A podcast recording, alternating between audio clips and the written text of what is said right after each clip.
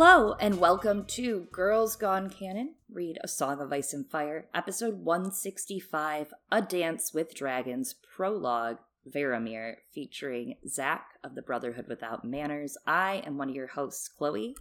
And I am another one of your hosts, Eliana. And yes, today we have gotten the other half of the Brotherhood Without Manners uh, whose name does not rhyme with this episode. Hello, Zach. Thanks so much for coming to hang out with us. The smarter half, but thank you so much for having me. It is oh my Fuck, god, dude.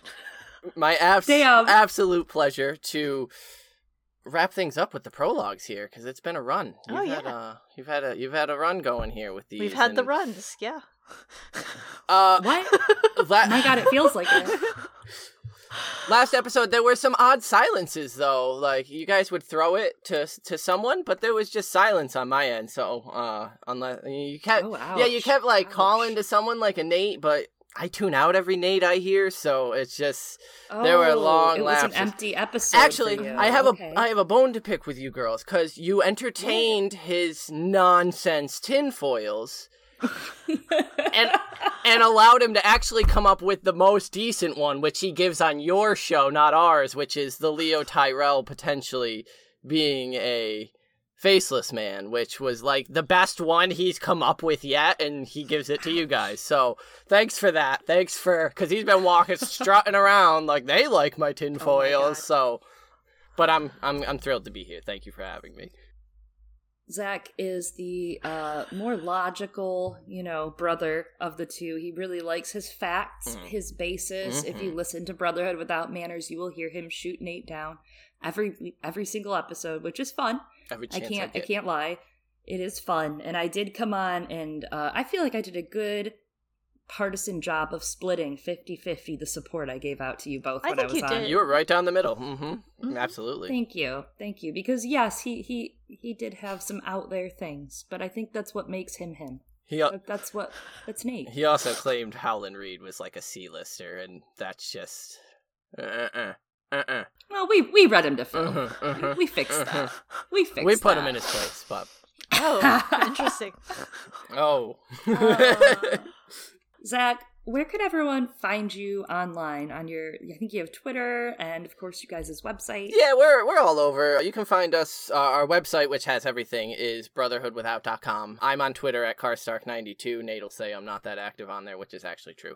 He's more active on the actual podcast Twitter, which is at manners without. And then we also have Patreon and an email, patreon.com slash without manners, and our email without manners brotherhood at gmail, where that's where our listeners like to send us inductees because we are the brotherhood and we are always taking new recruits. So I love that. So, would you say you're in your early brotherhood stage or your late brotherhood stage? Because I feel like there are two very different. There are two very different. We're approaching fast the red wedding. We're blocking out and you would know as podcasters, the red wedding's a tough one to block out. Do you do you cover do you cover it in bits? Do you do it in parts? Do you cover it chapter by chapter? And so we're blocking that out. And yeah, I think the Brotherhood is about to shift in tone here real soon at the end of Mm. Storm when we get some new leadership. So Uh oh. Uh oh. Uh-oh.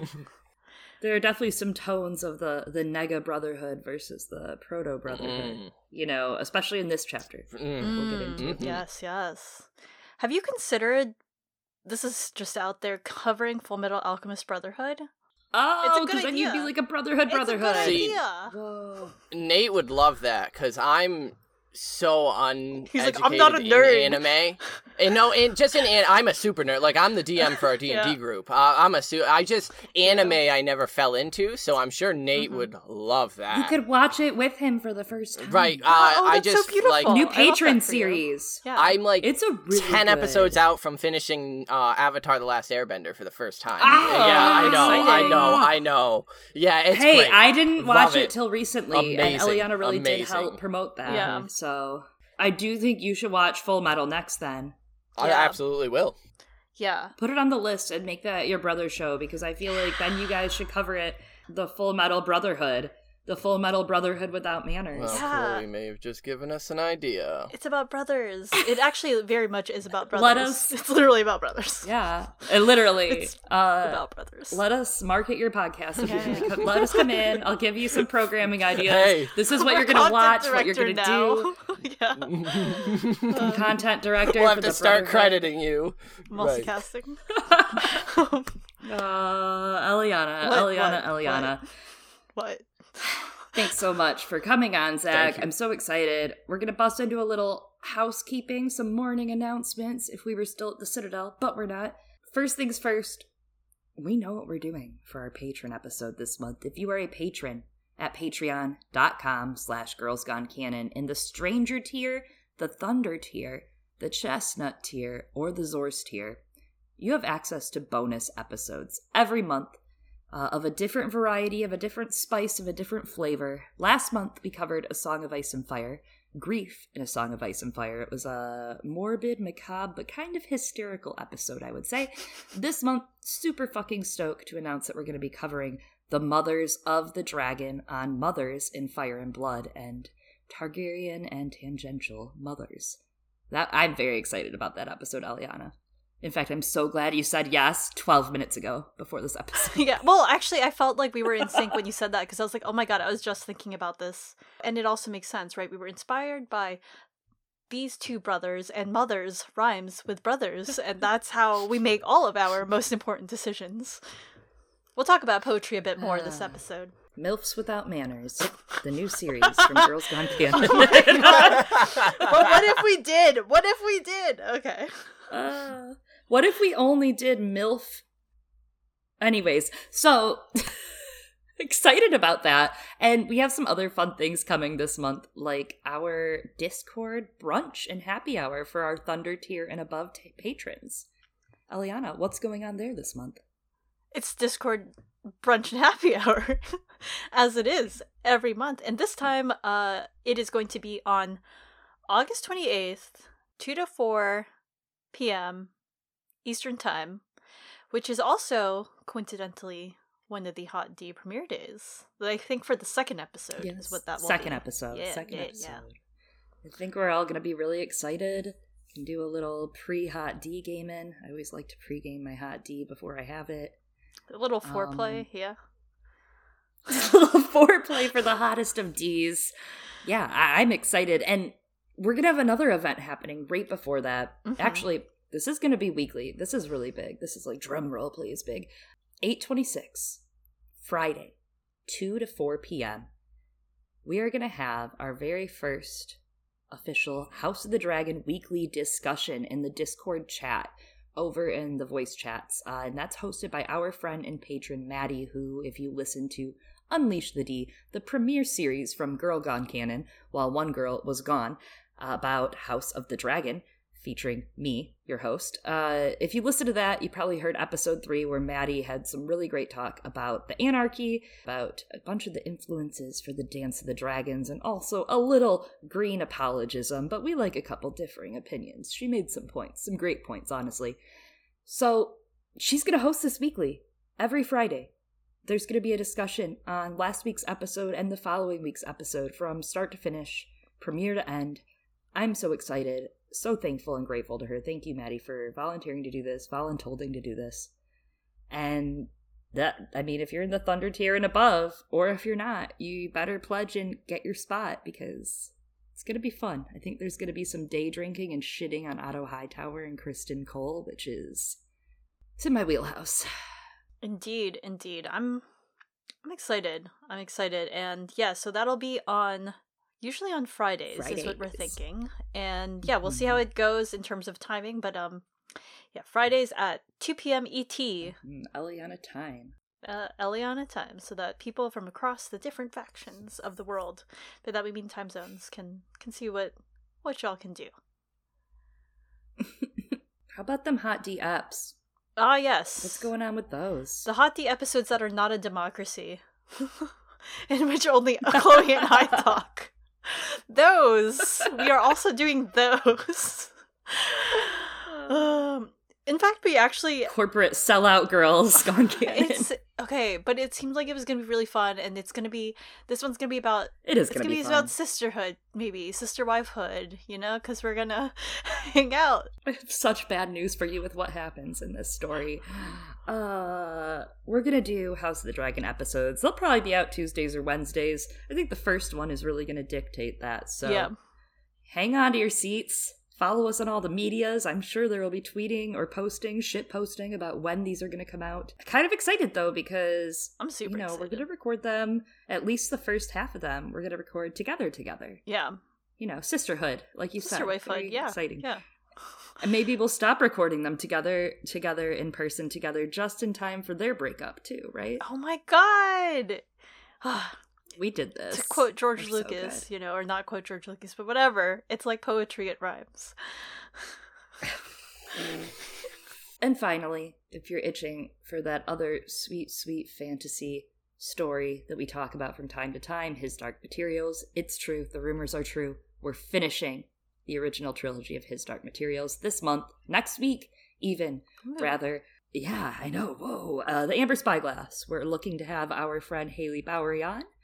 Can't wait to see her and chat with her about it and finish up The Amber Spyglass by Philip Pullman. I'm sure as he releases another book in the future, the near future, hopefully, we will have another book to cover. However, until then, we'll let you know soon what our plan is for that extra week. That extra week of the month. I'm sure they'll have a plan. And it and it makes sense. It's only fitting for us to have ended up ending in August because turns out I was uh browsing and I saw on the His Dark Materials subreddit. Turns out Lyra's birthday might actually be in August. So Oh my god, she's a Leo like you. maybe, or she could be a Virgo, depending on if she's later half of the month. But she seems That's like she's more of a Leo. She could be like Leo cusp, which would also. Anyways, very interesting. Very interesting. We don't have time for all of this right now. But if you listen to that last episode, maybe we will. you might have time for it. Yeah. We might have time then. Finally, the big moment, the last piece of housekeeping, the moment that many over at our patron Discord have been waiting for and waiting for and waiting for. We're starting a new POV this September. As we close out our prologues, it has been a winding road to get through these prologues because to go forward, you must go back. They say, Eliana, I mean, we really tortured some of our friends. We have an entire investigative league at the Discord that they have a little channel, a sub channel, a thread where they're just discussing who could be next. They have their own spreadsheets trying to map out what the rest of the POVs, the end game of Girl Yeah. Gone Canon, looks like. Were any of them right? Were they right? I mean, yes and no, but first of all, I want to know, Zach, who do you think it is? Oh, see, it's not I, in this document, incidentally. yeah, you don't know. This is serendipitous because I, I literally IRL in real life for the uninitiated. Jesus. Just caught up with you as the talks started with you know us podcasts talking about collabing. I had caught up from my initial from the start, the first episode you released. Oh my God. current. And Wow. so, Why did you do that? Right.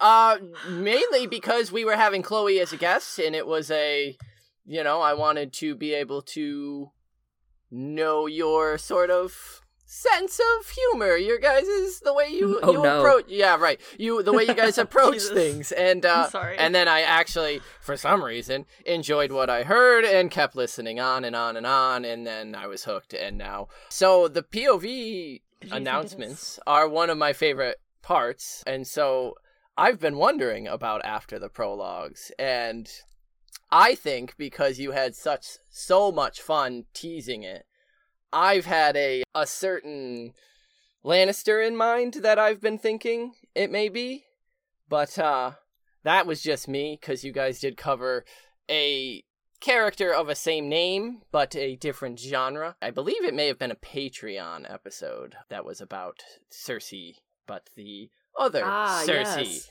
And so that was my that was where I was leaning was that maybe it was time we start getting a, a little buck wild up in here and burning down some fucking towers, but you know, um, You're gonna love our Discord, Zach. I'm so excited for you. You're gonna fit right in with all of the they, them, gays, theys, ladies over there that are big Cersei fans. I'm like we have a pro Cersei. Everyone's ready to burn shit down right now. I love Discord. her. I love her. She just she's she's wiling out, and I'm here for it every fucking step of the way. It's so funny you say that you. because our patrons really thought it was going one way. Even so, Eliana wasn't in the last brunch happy hour. I did it solo and they wore me down. They were like, I think it's this, I think it's this. And a couple of them did guess right. And it was like obviously right. And I, the last two brunches, even when Eliana was before Eliana took a little leave, she she also was at one where they did this to me actually. So for three months, I would say straight. You remember they had my ass. I was sitting there like my face. I don't turn red. I don't have enough blood supply for that. But like I felt like I was. I was like, oh my god, am I turning pink? They really thought it was going to go one way. But then I stayed as silent as I could and really fucked with them psychologically for the past two months and fed them different things in private conversations and public conversations. So much so that by the end of this, as of this week right now, they think it's Tyrion Lannister. They think we're, doing Tyrion Lannister next. They mm-hmm. think today. 8 14 2022 as i under god's good eye and with my two friends talk that we're doing tyrion next and we're not we're not doing Tyrion at all. And I watched them break each other apart. I watched them do full Google Sheets and I watched them change their minds all because of the things I did and did not say to them and in episodes. And they thought it was going to be Tyrion. But Eliana, can you tell our friend Zach here and everyone else I'm who the I'm next POV is? I just need to give also my take as I watched, like, because you also were like, Eliana, are you seeing this? I'm like, they had it. They had it. And then they were like, they had it. and then, you know, like, let's say, you know, they're there, they're at the end of, you know, let's say there's like a soccer or a football game, so- depending on what side of the ocean you're at, right? They're like all the way down there. They're about to score the goal, right? They're about to make it. Like, ass, you're not in the fucking goal, all right? You, the goalie, I, the goalie, neither of us are in the goal. And then they're like, what if we just, what if we just turned around? And then they just turn around, go all the way back down the field, and then they like fucking shoot the ball into their own net. All right, they shoot it into their own net. Anyway, so the next POV is Bran Stark. It makes sense. Honestly, everyone, it makes perfect sense. I mean, Tyrion also makes a lot of sense, but I was just like, Yeah. Jesus, they they had it. They had it. They had it. I'm sorry, everyone. I'm sorry. it. I don't mean to be mean, ah. but I love I love you all so much, which is why this was so great for me to watch. I was like, what what's happening? What's happening? That's hard playing God. It's so hard playing God with these POVs. Uh, I'm so excited to cover Bran. I love it so much. yeah, I actually really am excited to cover Bran. We've got a couple of guests um, that we're hoping uh, can join us to, to talk about Bran, and you know I've been looking forward I'm to sorry. doing Bran for a long time. Sorry, I'm like crying a little as I think about it. It's so funny. I don't know It why is the it's so funniest funny thing that's me. happened to me in like three months. You know, that's probably the funniest, best thing Oh that's God. happened to me in three months. I really gotta shout out to our patrons. Our Discord is something special. I'm in a lot of fan areas online, but those Discorders of ours, there's something beautiful, something wonderful, and I really can't wait for Hot D and the remaining nine POVs with them. Wow, whoa, nine remaining POVs. So, George, you better start your engine. We're coming for you. The news is he's uh He to wrap up two viewpoints, maybe one or two viewpoints this week, which is Mhm. super exciting. It's just like us wrapping up a viewpoint. Could be oh one or God. two of our remaining. Oh my god. Yeah. Oh my god, He's we're just just, like like for George real. for real. for real, for real. I can't wait for Out Bestie. Oh my gosh, actually though, I was I really fucking Lady Stoneheart myself. Um, that was really probably more fun for me than anyone else, but it was. It felt good. I feel good. Thank you, thank you both of you for this journey. And who had the best journey but Bran Stark? After all, Mm. you know. Why do you I mean, think? I think I think he's gonna have a good journey in the books. All right, he's not gonna. Wow. No, I agree. I do agree. I mean, he does have such a beautiful hero's journey, and I am so excited to talk about it, especially because this episode is the exact opposite of that, right? Like it's like the Nega Bran. It's like if Mhm. Bran goes down this path, it's it's the Euron journey. It's so different, and we're definitely going to talk more about Brandon in this episode. Suckers. it's Bran. I love Bran. Like, man, I'll never mm-hmm. forget when I told Eliana that was my like my other fave POV besides Sansa. That Bran was up there, probably Asha, Bran, Cat.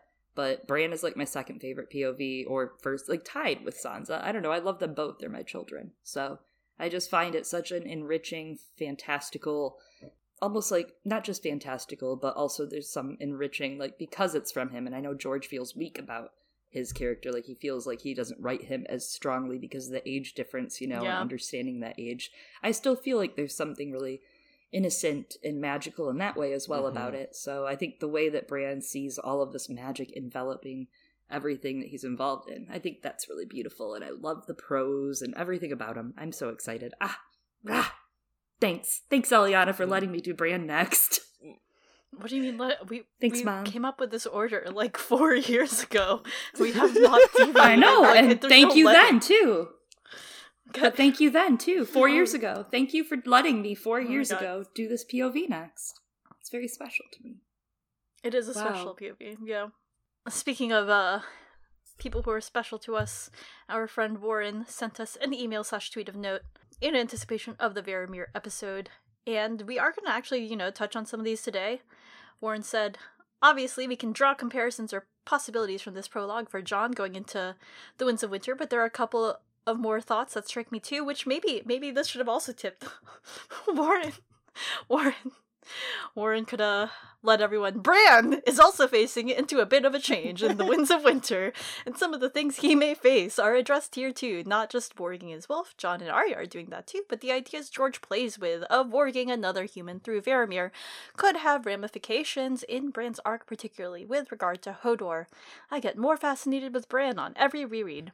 And there's a taboo of cannibalism. I know I've joked before about Arya indulging in cannibalism via Nymeria and some Mycah mints, but obviously the potential for Bran and Jojen paste exists, but also the possibility that he may, like Varamir, consume human flesh while warging Summer. So glad you guys are back in tandem again. The GGC episodes are a highlight of my week. Me too, Warren. Me too. Mhm. Me yeah. Too. Me too. It's like Not the it's like a sign yeah. time that she has to talk to me. You know? Yeah, that's true. she can't ignore It's me. true. Me- if she's me and Nate, too. Oh, that's beautiful. Aw, it is beautiful. I love that. It's a good time to bond with someone you love about the stuff you like, right? we get along. He's You in my D and D each other. campaign. For now, until you kill him off. Right, Oh, oh exactly. Until I want to become king. Oh my god! Oh my wow. gosh, Why oh do you think. Zach came all this way? He's all lump. this way. Okay. There's no lightning round this week because we actually are going to explore all of Varamir's history in this episode. I know we've seen him in the story, right, up until now in GGC. Canon, canon. Girls Gone Canon, canon. Is that? Anyways. GGC Machine Machine? I don't know. I don't know. But, um, we, you know, we, we've seen him. We saw him before in some Johnny Johnny chapters. Uh, we see the effect of him on the plot so far, but now we're really getting deep within Varamir. Not in that way, but also that way. he's, you know, he's not a nice guy. Uh, Eliana, you have a thought on Varamir. Oh yeah. I mean, as you all know, we have an overview, right, of every chapter before we do it, and I wrote here, you know, he's just a guy who likes hanging out with animals. He's just a guy. Yeah. He's like a zookeeper, but not at all. Doctor Dolittle, if you will. Oh my god, he's like Eliza Oh. Thornberry. No, he is nothing like Eliza Thornberry. He doesn't even have a hot sister That's or so a true. weird We- we brother. oh my god! But Donnie Thornberry is Rickon. Oh my god. Sansa is Eliza Thorn. No, she Debbie is. Debbie's Eliza. No, fuck. Arya Anyways, is Arya's Eliza Thornberry. Debbie is Sansa and Eliza is Arya. Ned is Is- Norbert? Is Bran Darwin? Yeah. Because of Yes! the animal connection? yes. Oh my god. Because Dottie's Rickon, I mean, and then fuck those other guys. right, no, they don't matter. No one cares about Robert John. They're dead anyway. Mhm. Both of them. Well. you know, Varamir was not meant to be a POV. He got a cute little birth. He gets a lot of births in this episode. God, he's brought to life. His first kiss actually came from George R. R. Martin, right? Because Oh. originally there's a little book called A Feast for Crows. We talked about this last week with Nate. I hope you guys have caught up. But A Feast for Crows, A Dance with Dragons were married. They were mar- they were in tandem once again, uh, and they were together, forged together, one book. But then they were broken apart, sadly, because of you know they they didn't really fit in a book very well because they were fucking huge, and also it was a way to get the book out, you know, to the masses, to us hungry, hungry motherfuckers. So Varamir was not a POV in that book. That book had Pate, Patey, Pate, Pate. That was our POV in the prologue. So there was no Varamir prologue. So by that math, this chapter, in my opinion, is very fitted to the book. Mhm. The last few POV chapters were very, like, just able to be enrichingly along all the land and learning where you are and exploring. You know, Pate walked up the cobblestones. He went from this place to this place. We saw everything in the Citadel, so George doesn't have to explain it as much in The Winds of Winter. You know, Chet let us explore a little bit there more in a place we kind of somewhat knew. We had, of course, the Dragonstone introduction where we got heaping piles of prose and environment, and, you know, the ranging beyond the wall. That was great to introduce us to that environment first, but now we've come back to the Haunted Forest with Varamir, right? And this is very fitted to a lot of these central themes that Warren just spoke about in his email. Um, it's just a very fitted chapter, right? Like, you really don't have a lot of fat fat that you eat. There's some fat that gets eaten, actually. There's a lot of fat that gets eaten, but um, you don't have a lot of it. It's very lean. It, it fits well. I think it's a quick read, but a very deeply ghastly read. Yeah. And it's interesting. The forward, back, forward, back, the memories and the real. Uh, we see George use that a lot in different characters like Ned and Reek and a couple other characters that have some intense flashbacks. So I'm excited to jump into this with you all. So let's do it. We start out with some sensory information of the night was rank with the smell of man. I know that feeling. The warg stops and smells a bunch of stuff like plants, people and a bunch of animals, also death and rotting. So, right off the bat, the vibe check here is this could be a Bran chapter. mm-hmm. when, when you first grab this book, you could be like, oh shit, we're starting with some brand organ. Cool. And then very quickly you learn that no, no, no, no, no, no, no, no. Very different creature here. But I like what you guys were just saying about the prologue as a whole because you're a hundred percent right in the to go forward we have to go back. And that's what this prologue feels like is george took the time to say let's let's circle back around now. We we haven't been north of the wall in a prologue since storm of swords with the fist. And so let's bring this back around and bring the others back to the forefront. But not only that because we i think this and this is my hot take feast is the best book this is the best prologue i think in out of all of them the Varamir Ooh. one Interesting. because of how well it sets up the themes of this book. Not just, and I think it gets overshadowed with everyone thinks, you know, Jon Snow. It's setting up the second life, and that's what the Jon Snow's resurrection. We know old news. It's the other things that are much more interesting about it to me. All the the the Bran Stark, like you mentioned. There's some Euron imagery in here, which is horrifying very much so even some Dany stuff with the to go forward we have to go back and you just said back forth back forth with him thinking about his origin story and how Mhm. he wasn't he he was sort of like Dany in the way he was given away and just shipped Mm. off to Haggon here you go now you're under someone and there's a lot of different allusions to all these characters and i think that's what just gets forgotten about this prologue is that George is never just making one point with a prologue. It's not just the second life that's meant to be looked at here. It is the fact that wargs can force things out of other animals, uh, force other people out of other animals, and there's so much here that very little of this chapter, as you said, feels like fat. It all feels necessary to the vibe here, which is horror again. Again, Yeah. we're we're back to the Mhm. horror vibes very quickly. It's very much a horror chapter, and I'm not very much. I respect horror. I'm, it's not for me usually. I'm a little bitch, but like it, it I think horror is so much different than like a scary movie too. I, I think Mm. there's so many Yeah, true. Aspects of it right? There there's the sensory of it all all five of the senses. How are your senses being configured or changed or obstructed right? Mm-hmm. uh, how is it affecting you in that aspect and how you perceive the horror in the suspense? Suspense and thriller is often uh, a big proponent you know like keeping a, a human being anxious and waiting.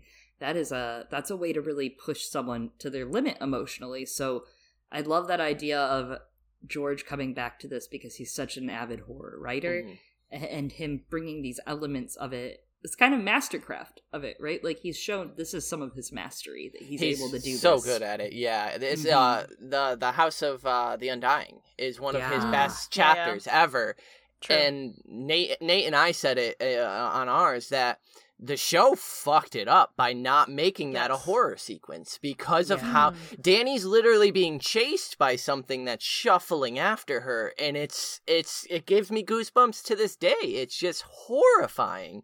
The Fist of the First Men, horrifying. It's but it's a mastercraft of a chapter because George does this building of suspense, this slow here's a man who who's about to have nothing left to lose at all in the world and throw him in the middle of a literal zombie apocalypse and let's see how dark we can fucking get here. Cuz like there ain't no M rating on this book. Like he's free to do as he wants so and he he goes buck wild with this prologue.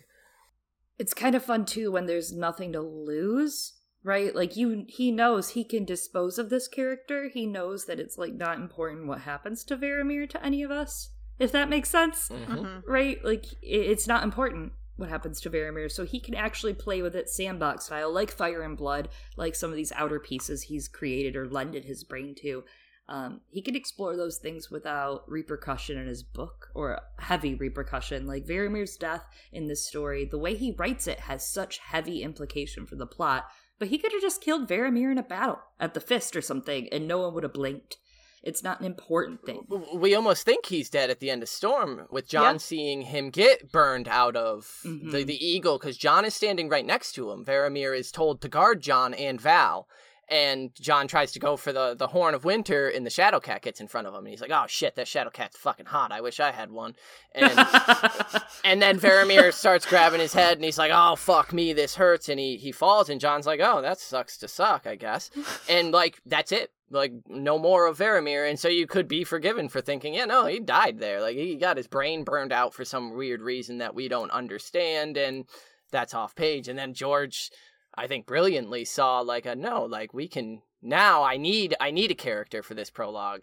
Let me bring him back and, and kill him on page, but in a useful way that tells things that I'm going to need to set up for future books or for the end of this book and beyond. Especially coming right off a feast with the big broken man themes of feast.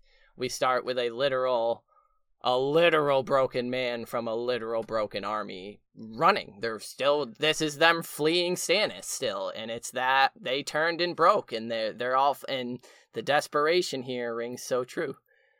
That's such a great point. That I mean, yeah, Varamir absolutely is one of the broken men that we see, and especially in everything that uh, is used to describe what broken men are like. And in regards to that horror movie aspect, obviously, you know, the chapter very much follows a lot of those those elements. I don't actually watch any horror movies because I'm very soft, and but like absolutely, the, the the chapter ends quite horrifically. But you know, to to be like that though, like the monster sure, yeah, it's the others and the whites, but really, because we're not getting this from Thistle's POV, the POV chapter is the monster. Varamir is the horror mo- monster, is the serial killer who I guess keeps serially getting killed too.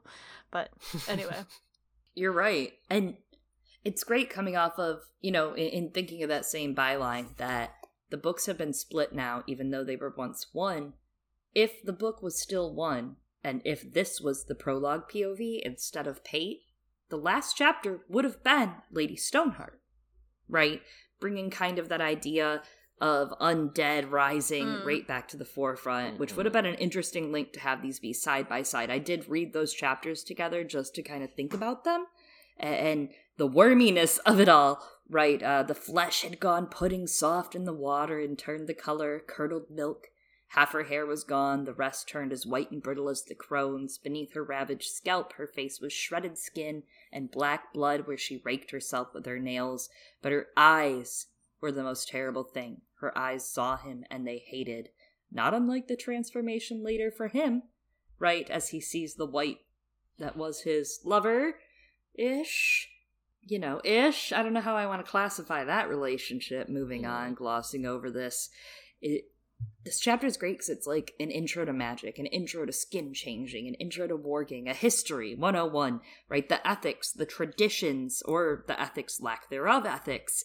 All these things are deeply embedded into skin changing and that hunger and consumption. And we get that line next of a man alone was a feeble thing big and Mm. strong with good sharp eyes but dull of ear and deaf to smells which goes so well with even the overarching theme of dragons in this book and what master of dragons is like master that's like dragons are op like they're like that's an op class of having some sort of creature on your side omega fucking beasts um but Quentyn, end of the book, he's merely a man in front of those dragons, right? He doesn't. He stands in front of the dragon and says, "Oh, he's a feeble thing. He can have sharp eyes. He can have, you know, good senses, but he could not dance with dragons." And he did not clearly have very good senses. Or else he would have had the sense to not do what he did. Look, I like both Nate and Zach, but Nate would get burnt by a dragon before Zach would, I think. Fascinating. Because Zach, I'd be fucking out. Nate would be like, "Ooh, this could be fun." He'd be Mhm. like, "Oh, what if I'm the only man that ever lived against I, dragons?" could, I I have the drop of dragon blood. I'll do it. He would, he would, Yeah, but you would uh-huh. be like, uh, uh-uh, I'm not doing that shit. I would die, motherfucker. I would Mm-hmm. die if I stood in front of that. Like, you know, sensible. Nate's over here, like, I could write a theory about it after. Mm-hmm, mm-hmm. Nah, no way, no way. Yeah. So that's my question then for uh, for you two is is are we equating wargs on a side then to the the similar a power of dragons or or maybe a step so. down but it is a one of those powerful chess pieces to have it's a hmm you know it, it's a bishop it can it can move all the way across the board and dragons warging seems to be the two fundamental magic powers that were the green sight the warging and the dragons that are circling each other in this dance that we're doing Ah! and so our wargs an equal but opposite power to the dragons and it, it seems like that could be what this chapter is starting to also allude at is that men can't stand up to dragons and they also can't seem to stand up to wargs either if the wargs really are are after it are, are hungry for it. And so it seems like it could be an equating. There's something interesting in, like, so Dany has that in, innate sense that she has to separate herself from her dragons because she seems to be finding herself connecting so hard with her dragons and becoming uh, more lateral to them than human beings, right? Mhm. Understanding more like why shouldn't they fucking eat everyone? Good for them. Have fun, Dragons babies. are I'll pick you better up than at four. people. Yeah, You're exactly. doing amazing, sweeties. You're doing amazing.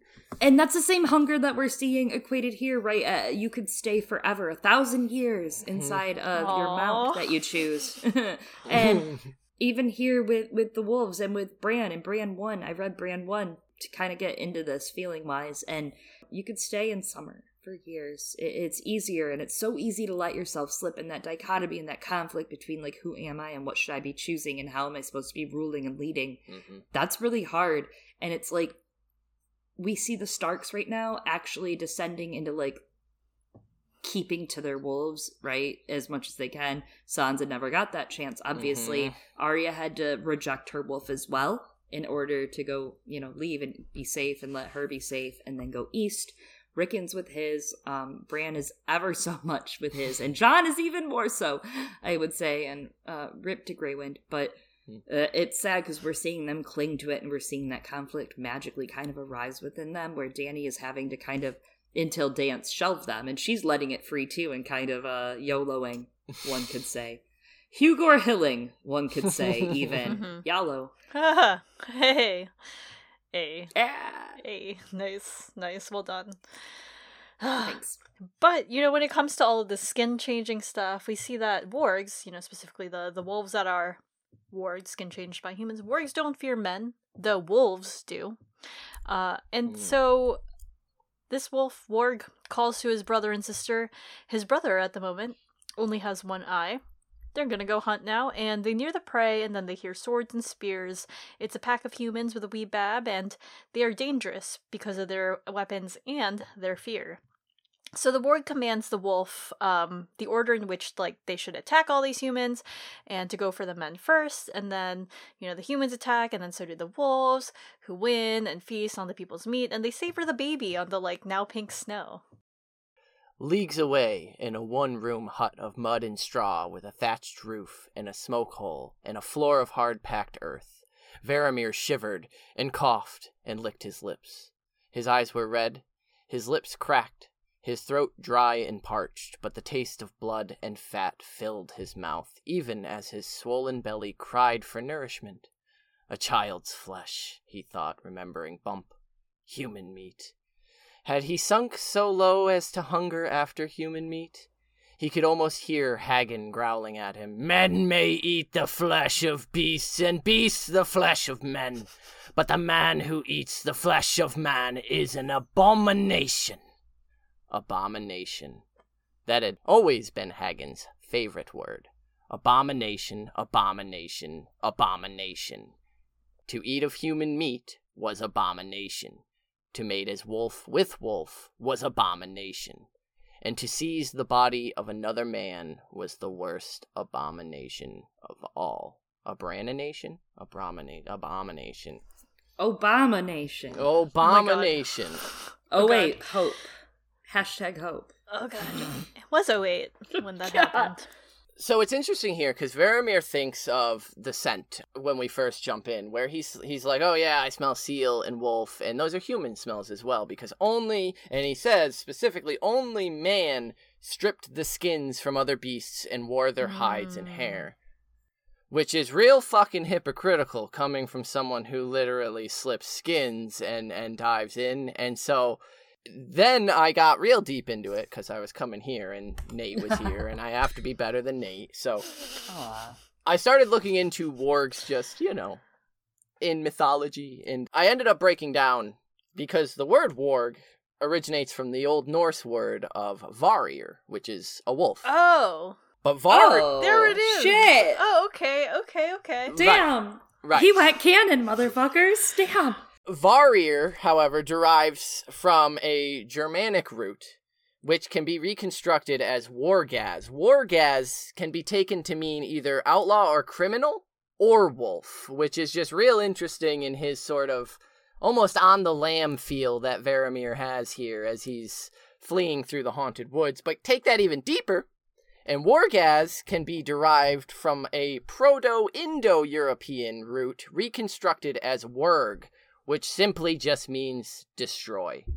And that's what we see Varamir doing. Almost his entire run is just destroying everything that he interacts with.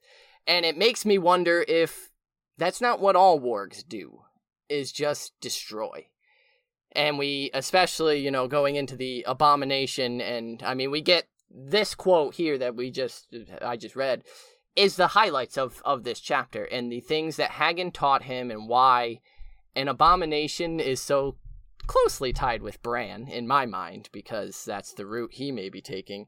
And it's just interesting here that Werg, the, the, the word broken down to its one of its roots, can just mean simply destroy. And I, I don't know if maybe that was in Martin's mind when he started making wargs as this sort of very powerful magical entity in his world, but maybe they're not as good as like the Stark implication makes them out to be. Oh, Werg. Oh, Borg? Oh, Werg. Oh, Werg. Oh, Borg Sorry. Sorry, I couldn't. I couldn't help it. I couldn't help it. oh, that is Eliana's first reaction. Is how can I'm always I- like, oh, word. To Oh, people. worm? A worm. Ah, that's crazy. That Varamir's name is literally in that. That's Yeah. nut nut. That's really crazy, and, and I think we're definitely seeing that like Ward can go down the total bad avenue. Like you Right. can go too deep, and then it makes it so sad because what's the point of having this magical connection and not being able to imbue yourself into it and not be able to exercise it and use it as much and like you know, great power, great responsibility, all that bullshittery. Right. Yeah, very interesting. And we're definitely seeing this is the dark route. Right. This is Yes. bad. yeah. Um, and we're seeing Bran, especially in Bran 1, we're seeing him play with that. Mm-hmm. We're Yeah. seeing him play with that. That's really great. And I'm glad you brought that up because I was wondering, but I didn't bother looking at it. I was like, where does the damn Varamir come from? So, perfectly done. That's why we invited Zach. Yeah. To be honest. I got That's you. Ba, ba, ba. Facts, I yo. mean- I bring them. We knew where the name Pate came from, right? It we we picked it because specifically Nate gave his name to that, right? It rhymes because It rhymes with Pate. He's Pate. He's Nate the exactly, Pig Boy now. exactly. Uh, Uh-huh. George named it for him, um, Mhm. knowing that we would cover this one day, and so I, yeah. Next, you know, coming back to uh, how does Varamir become this sort of person, right? Who mostly destroys, etc. We we see his past. He thinks of Haggon again more, his former teacher. He sees Haggon as very weak and afraid of power, as he remembers defeating Haggon's second life, and it was at that time that he learned the taste of human meat. Not that you know he'd ever eat a human as a human, but only when he's like role playing as a wolf. I love that George is like, how do I get wild in this chapter? Like, I know, let's just eat babies. Right? Yeah. He's like, how can I be volatile? Um, and it is volatile. It's a little Mhm. wild, Georgie. Something that's great. Of course, I was reading Bran 1, which we won't get to for a couple months. But in a couple months, you could hear us talk about Bran 1 and A Dance with Dragons. Yeah, less months than some people thought, actually, if you think about it. Well, it's not Yeah. Tyrion Lannister next. So. yeah, it's not. It's really not. It's not. Sorry, Zach. Sorry. You know the Night's Watch deserters and, and everything, even in quote this this above passage. You know, it really reminds me of Bran One: A Dance with Dragons. Like you said at the top, Zach. Any of this could be a Bran chapter. This mm-hmm. straight up reads like one. So I'll read you a few snippets. Long leagues away, the boys stirred uneasily. Black, Night's Watch. They were Night's Watch. The direwolf did not care. They were meat. He was hungry. Leagues away, long leagues away, starts exactly the same. As we Mm. come back to a little bit of what Bran's experiencing, blood flowed thick and sluggish from the slash across his throat. The wolf lapped at it with his tongue, licked the ragged, eyeless ruin of his nose and cheeks, then buried his muzzle and neck and tore it open, gulping down a gobbet of sweet meat. No flesh had ever tasted half as good. Oof. A child's flesh, he thought, right? Remembering Bump. Human meat. Yeah. Um, don't think it's not human meat, good. but you know, the similar, Yeah. the slimmer. No, I don't know. I feel like we'd be really kind of eh. We're like less good pork. Anyway. When Bran comes back, falling snow and feasting wolves began to dim. Warmth beat against his face, comforting as a mother's kisses. Fire, he thought. Smoke. That's interesting, right? Interesting. That that magic reminds him of fire and smoke after he's been dining on the copper of the blood. Um, I was thinking kiss makes of you think life. of blood magic. Oh, Yeah. that too. Mhm. Makes Mother's you think kisses. of blood magic. Fire. Mother's kisses, fire. Yeah, rebirth, death and rebirth. And of Mm. course, uh you know, I love the his eyes were red, his lips cracked, his throat dry and parched, even though he imbibes in another life. And then there's this this little bit. This one is like red flag, first of all. Bran, you're grounded. You're absolutely grounded. Yes. yes. They they were his now. They were pack. No, the boy whispered. We have another pack. Lady's dead, and maybe Greywind too. But somewhere there's still Shaggy Dog and Nymeria and Ghost. Remember Ghost? Sorry, I have to cry for a second. Hurtful, Pulling myself back together. I'm in pain. Everything hurts. I love my son. This is great pulling in um I don't know, I mean this passage completely matches some of A Dance with Dragons one for Bran as well. The pull between leading his new pack, maybe even a bigger metaphor for leading a whole nation, also, versus staying human, Bran the boy, staying with his Stark family. I I just felt like such a pull between these two, and some of what you can see that Bran's character has to kind of suffer between of like, I could go back to my wolf brothers and sister, but I could stay in summer right now and eat Mhm. motherfuckers, which also tastes delicious. And Yeah. it also brings up some of those cannibalism vibes, right? I, I know Eliana, you're gonna be all over this. This is your your thing. Eliana is actually a um professional cannibalism analyst, analyst, analyst, analyst, anal. An- anal. Eliana does I- I just was- cannibalism and anal. Don't- I wasn't sure if you were gonna like tell people I'm a professional cannibal. I was like, that is not true. That's what I thought too. And I was like, oh wow, Where is wow. this going? What's worse, professional cannibal or professional anal? I guess Actual professional cannibal, Shia LaBeouf. Cannibal, yeah. oh Armie Hammer. Over Um, the god. bush. Oh my god. Uh, so the Uh. wolves need to eat too, is how Varamir really justifies all of this, right? And people would die anyways. People die in the north. And he thinks they would have perished soon in any case from exposure or starvation. This way was better, quicker, a mercy. So of course I'm brought back to Stannis' village, right? With with the cannibals going on there as people die and they're hungry. And they're like, well, may as well eat my dude over here. Um, they resort to cannibalism. They're burnt for the crime, though they didn't really kill anyone. They just ate another soldier. So legally, I think they were good. But Asha, of course, suspects there are many other cannibals in the camp that haven't yet been caught. So more to come in the Winds of Winter. Yeah. Bad times all around for for those people.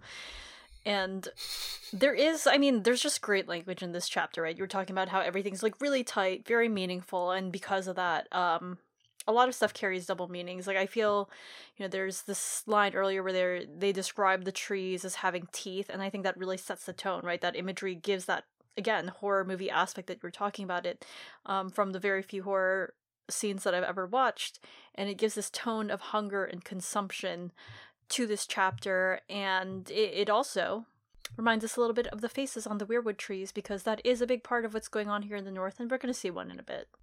Mm. Varamir repeats a mercy aloud and nears the fire, wounded. Thistle had warned him that that might happen. She's a hardened spearwife, his last companion, uh, because no one wants to be his friend. The rest deserted or fell behind or went who knows where. Not that Varamir gives a fuck. He regrets not skin changing one of those people and taking one anyway, afraid someone would notice that's why you have no friends. And Haggon's words haunted him, but mostly he was afraid that he would get killed, which uh, that's his trauma speaking. And they had been fleeing the carnage at the wall. Lots of talk, but mostly aimless. They'd escaped the watch only to die to cold, sickness, starvation, or each other. Their leaders are all dead or captured, Thistle claims and mourns. Well, except for Varamir, whom she doesn't recognize because he's actually not that famous. Well, Without his beasts, he did not look like a great man. I was Varamir Sixskins, who broke bread with Mance Rayder. He had named himself Varamir when he was ten, a name fit for a lord, a name for songs, a mighty name and fearsome. Yet he had run from the crows like a frightened rabbit. The terrible Lord Varamir had gone craven. But he could not bear that she should know that. So he told the spearwife that his name was Haggon. Afterward, he wondered why that name had come to his lips of all those he might have chosen. I ate his heart and drank his blood, and still he haunts me. Oh my god, I love that so much, though. Yeah. It's not I a- like- not not a good look though. Yeah, I really love that. It's a, it's something kind of dark, right? Like, all right, that's the person that I blame all of my life on. So why not just put my sins upon them? I love that. Mhm. Dark, very dark. And he starts to remember all of the people telling them where to go with conflicting ideas, like Mother Mole leading people to the sea. And he thinks he's too weak to go with them, knows he'd never see the sea, and his true death is soon.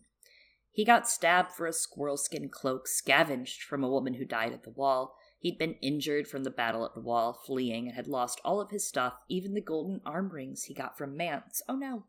He's ashamed at running, but it was survival, so he stole the cloak, and then he was stabbed by a hiding boy, the dead woman's son. Oh my god, it's Allie from Game of Thrones. Oh she my died God! at the hands of other free folk, the Hornfoot men. So we we talked earlier about how this this prologue serves to set up many many things. This is one of my favorite setups, and it's one of the I think I've missed it almost every single time.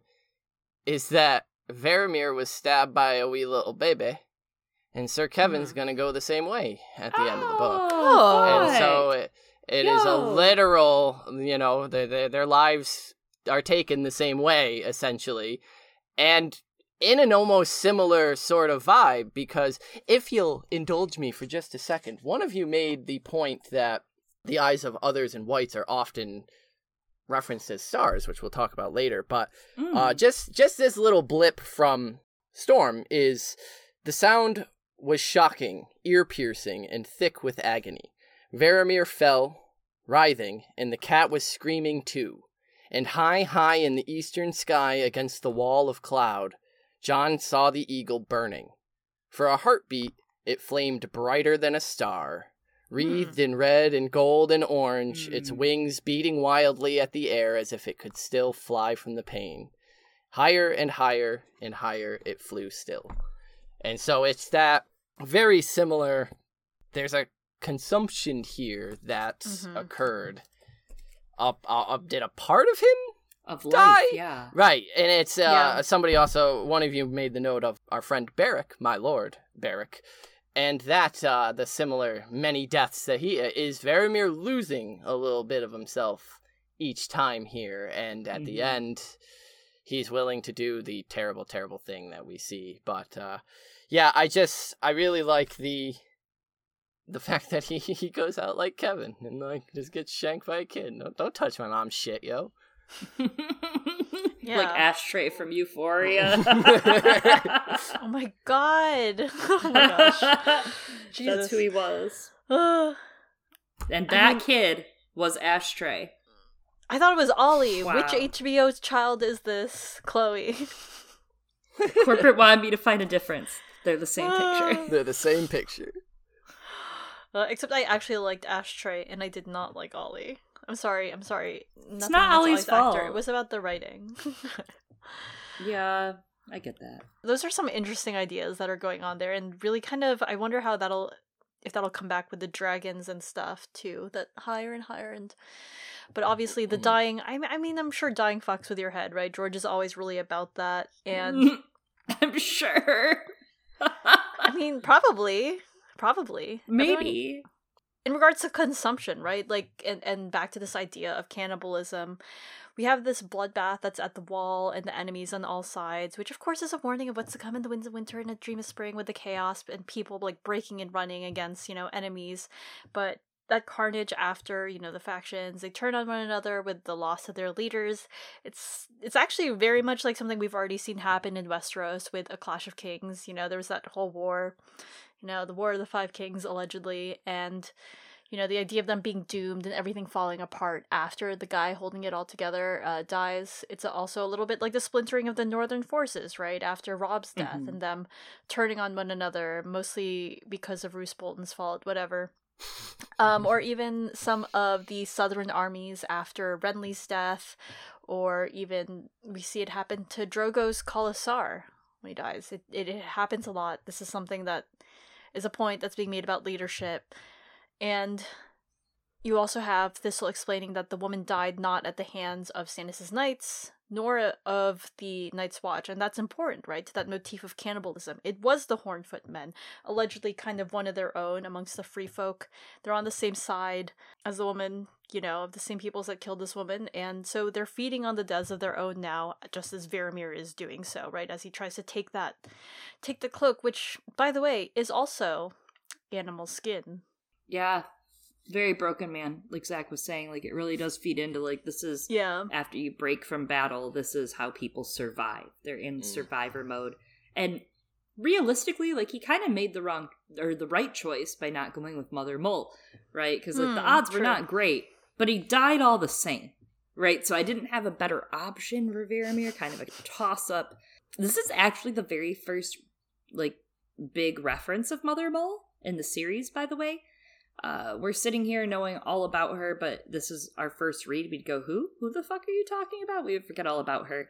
She becomes such a cop- a topic of contention amongst the Watch in Jon Snow chapters in seven and thirteen. She's very prominently featured, actually, um, and we know that she and the Free Folk are barely surviving out east. So Jon starts to arm the Night's Watch to assist and help. Now that we are, you know, marrying in the Night's Watch with the Free Folk. He plans to send further supplies and resources to help relieve them. And in a way, Mother Mole's appearance in Jon's plot plays almost a similar bookend appearance to Mirri Maz in Mm. Dany's plot. Jon, a little more indirectly, right? We don't actually have her talking to Jon, but it offers conflict in having the Night's Watch send resources to aid the free folk who just so happens Jon is already kind of overextending himself in the eyes of all of his brothers when it comes to Stannis and the free folk, and it kind of leads to his imminent death, right? Where Mirri Maz Duur plays a, a role in Drogo's death in some aspects, but Dany plays a bigger one. I suppose is the the lesson that's learned is what Mirri Maz Duur says the lesson is learned. I think it's don't smear mud in your wound, but you know, Wound, I'm not a doctor. Yeah. Seek medical treatment. Yeah. maybe. Yeah. I mean, we should learn that through the pandemic by now. Uh, we should learn a lot of things from the pandemic, but we Uh, haven't. amen. Mother Mole is also interesting because she, uh, you know, Hardhome continues those horror vibes. We get that Yeah. terrifying fucking letter, which is, you know, dead things in the water, dead thing like, uh. so it's that Mhm. through line again of these poor wildlings are just fucked no matter where they Mhm. go. There That's is true. no good option, and I think that's Chloe. You had mentioned it of you know if he didn't go with Mother Mole, he still dies. There is no like because they're talking about Mhm. going up to Thenns in the Frostfangs, and they're like, why the fuck would you go there when they're all leaving anyway? It's there is no option because that's where the the the dead are coming from, and it's it's horrible. They're like let these just let these people south, please. Like they're people. Just let them south. Thistle is a real a real interesting little little spear wife here cuz where does she come from? Out of fucking nowhere, which is pretty cool. And uh I have more to say here in a bit on her, but it's just it's real Martin's real good in this prologue about making uh, again knowing I think a little bit more where Dance was going having to split the books. He's real good about starting these threads of Mother Mole and and getting the Hardhome little tidbit out there so that that's somewhere in the reader's subconscious when you know Jon eventually is like, "Oh yeah, Hardhome. We'll we'll start interacting there." And you're like, "I've heard about that, but I there was some molehill or something. I don't know. It was cool." And so it's it's just brilliant the way he's yeah, you forget about it. Mm-hmm. hmm When it comes back up, it's like, oh shit, right, right, Mother Mole, I heard that name before, and you actually have to literally reopen your book like a nerd. I love that shit. Mm-hmm. We've all done it. We've all done it. Varamir thinks they're all doomed with Mance dead, including the Watch, everyone south of the wall, because the enemy was coming. Haggon's rough voice echoed in his head. You'll die a dozen deaths, boy, and everyone'll hurt. But when your true death comes, you'll live again. The second life is simpler and sweeter, they say. Thank you, that was inspired. I was thinking of like several packs of cigarettes a day. That's all I could figure out for Haggon. His death is coming soon, Varamir feels. Haha, buddy. Uh, his last death had been by fire inside, and we get a montage of all the different times he's died, which Eliana assumes is like the trailer to the Shrek spin-off, Puss in Boots: The Last Wish. Eliana, do you have more to say about that, or was that Uh, it about that one? That that's all I had to say about that trailer. um, good, I've only watched good, the trailer. good. I've not watched the movie. Sorry, I um, Me either. Um, I haven't kept Hmm. up with the with the Shrek IP, and I'm not as much as I reference Shrek a lot, right? Like because it is a classic, but I haven't. I just haven't kept up. You know, uh, the the later ones aren't. They're not. They're not as much of a. I think foundational piece as the One and two. Exactly. Exactly. Two has Jaime Lannister in it, and a fucking I need a hero like badass Yeah. Yeah, yeah, segment yeah. of like amazingness. So They went big, and then Shrek Mhm. Three. What happened? Corporate Uh, right, right, of Yep. course. You never go to the third. you never. Exactly.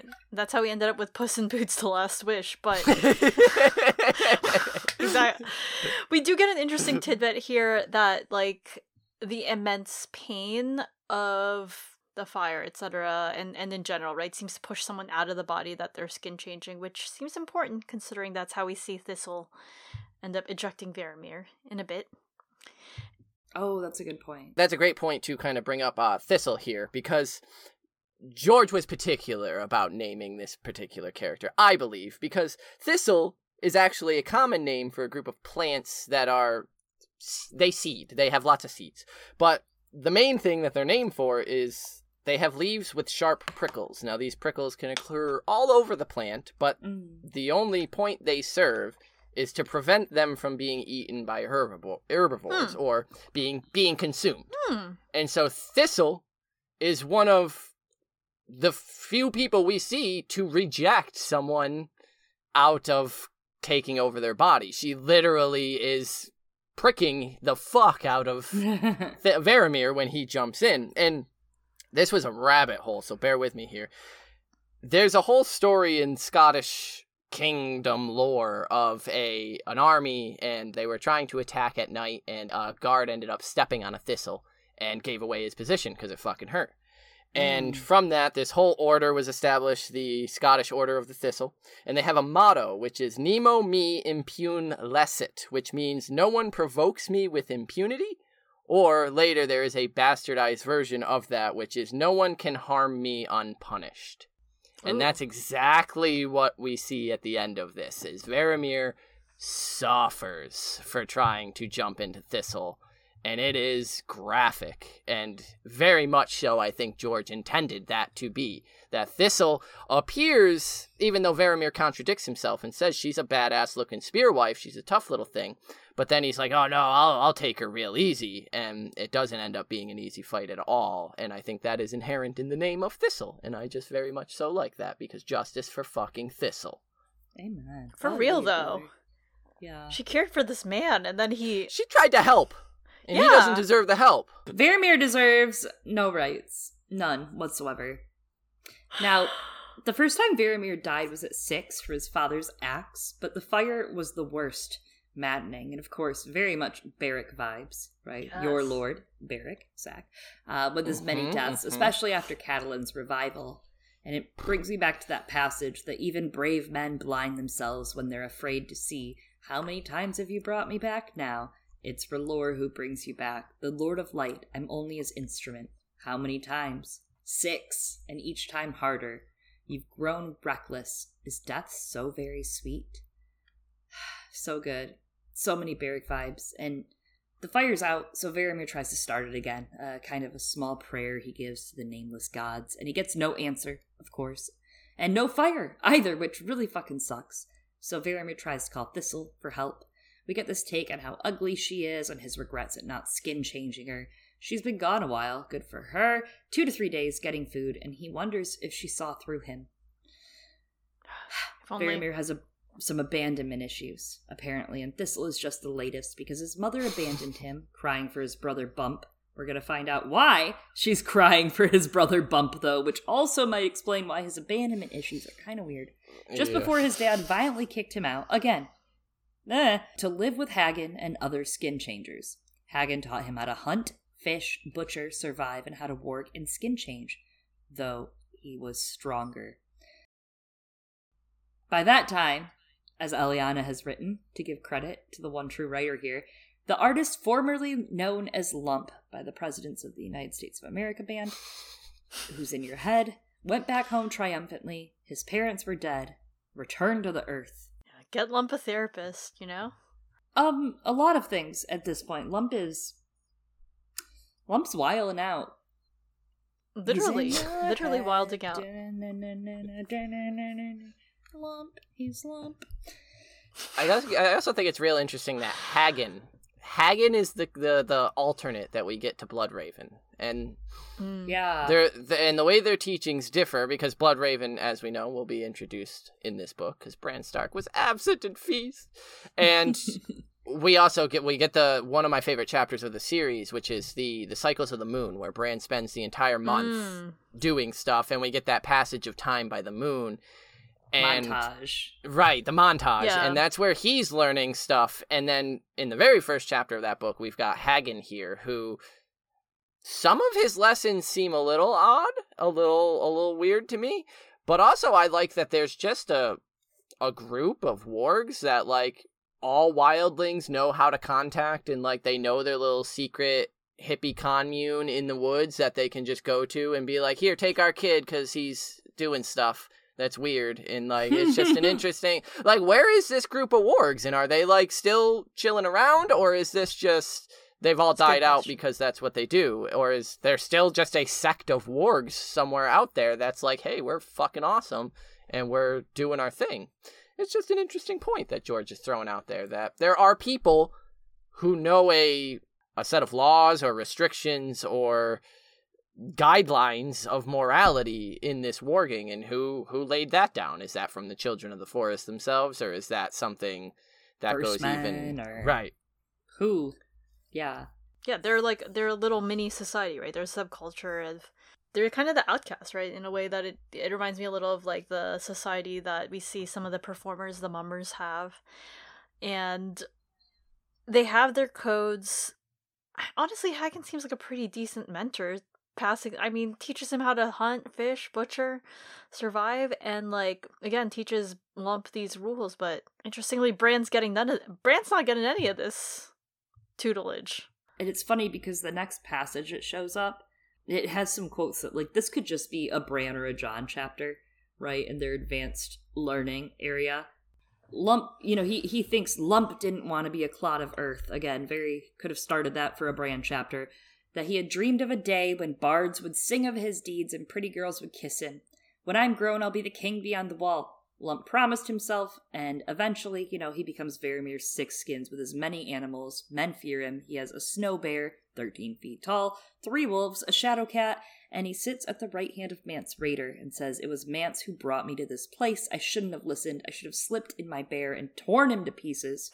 Boo. Before Mance, Varamir Sixskins had been a lord of sorts. He lived alone in a hall of moss and mud and hewn logs that had once been Haggon's, attended by his beasts. A dozen villages did him homage in bread and salt and cider, offering him fruit from their orchards and vegetables from their gardens. His meat he got himself. Whenever he desired a woman, he sent his shadow cat to stalk her, and whatever girl he'd cast his eye upon would follow meekly to his bed. Some came weeping, aye, but still they came. Varamir gave them his seed, took a hank of their hair to remember them by, and sent them back. From time to time, some village hero would come with spear in hand to slay the beastling and save a sister, or a lover, or a daughter. Those he killed, but he never harmed the women. Some he even blessed with children. Runts, small, puny things like Lump, and not one with the gift. But at least he has the gift. And I do love like the effect of power in names, right? Because we see that with Arya taking different names and monikers and faces, and Euron going as the Crow's Eye, Bran becoming the Three-Eyed Crow, maybe. Uh, Daenerys as Khaleesi or embracing Daenerys Stormborn or any of the other titles you could possibly apply to her. Jon as whatever Targaryen name you think it might be. There's also something interesting in like taking that identity and burying the tasks and the, the crimes that you've committed onto the, an identity, right? Like the Vulture King and the Vulture King 2.0. Mm. In Fire and Blood, we see the second Vulture King in the first, even. They're just pathetic, right? Like they're just weak men, like you said earlier, weak men. Um, But the atrocities they committed were by that badass name and under that moniker and not the actual person. There's a lot of that for the Winds of Winter to come, I feel like. And speaking to the weak men, he's he's talking about Mance. He should have torn him to pieces. Wouldn't the smart move, if you can do it, wouldn't the smart move be to jump Mance's bones and become a king? Like, you know, Oh. why why hmm. aim low and kill him? Why and and then you know you're you're an enemy of the fucking state. No wildling within you know existence is going to trust you or or aid you.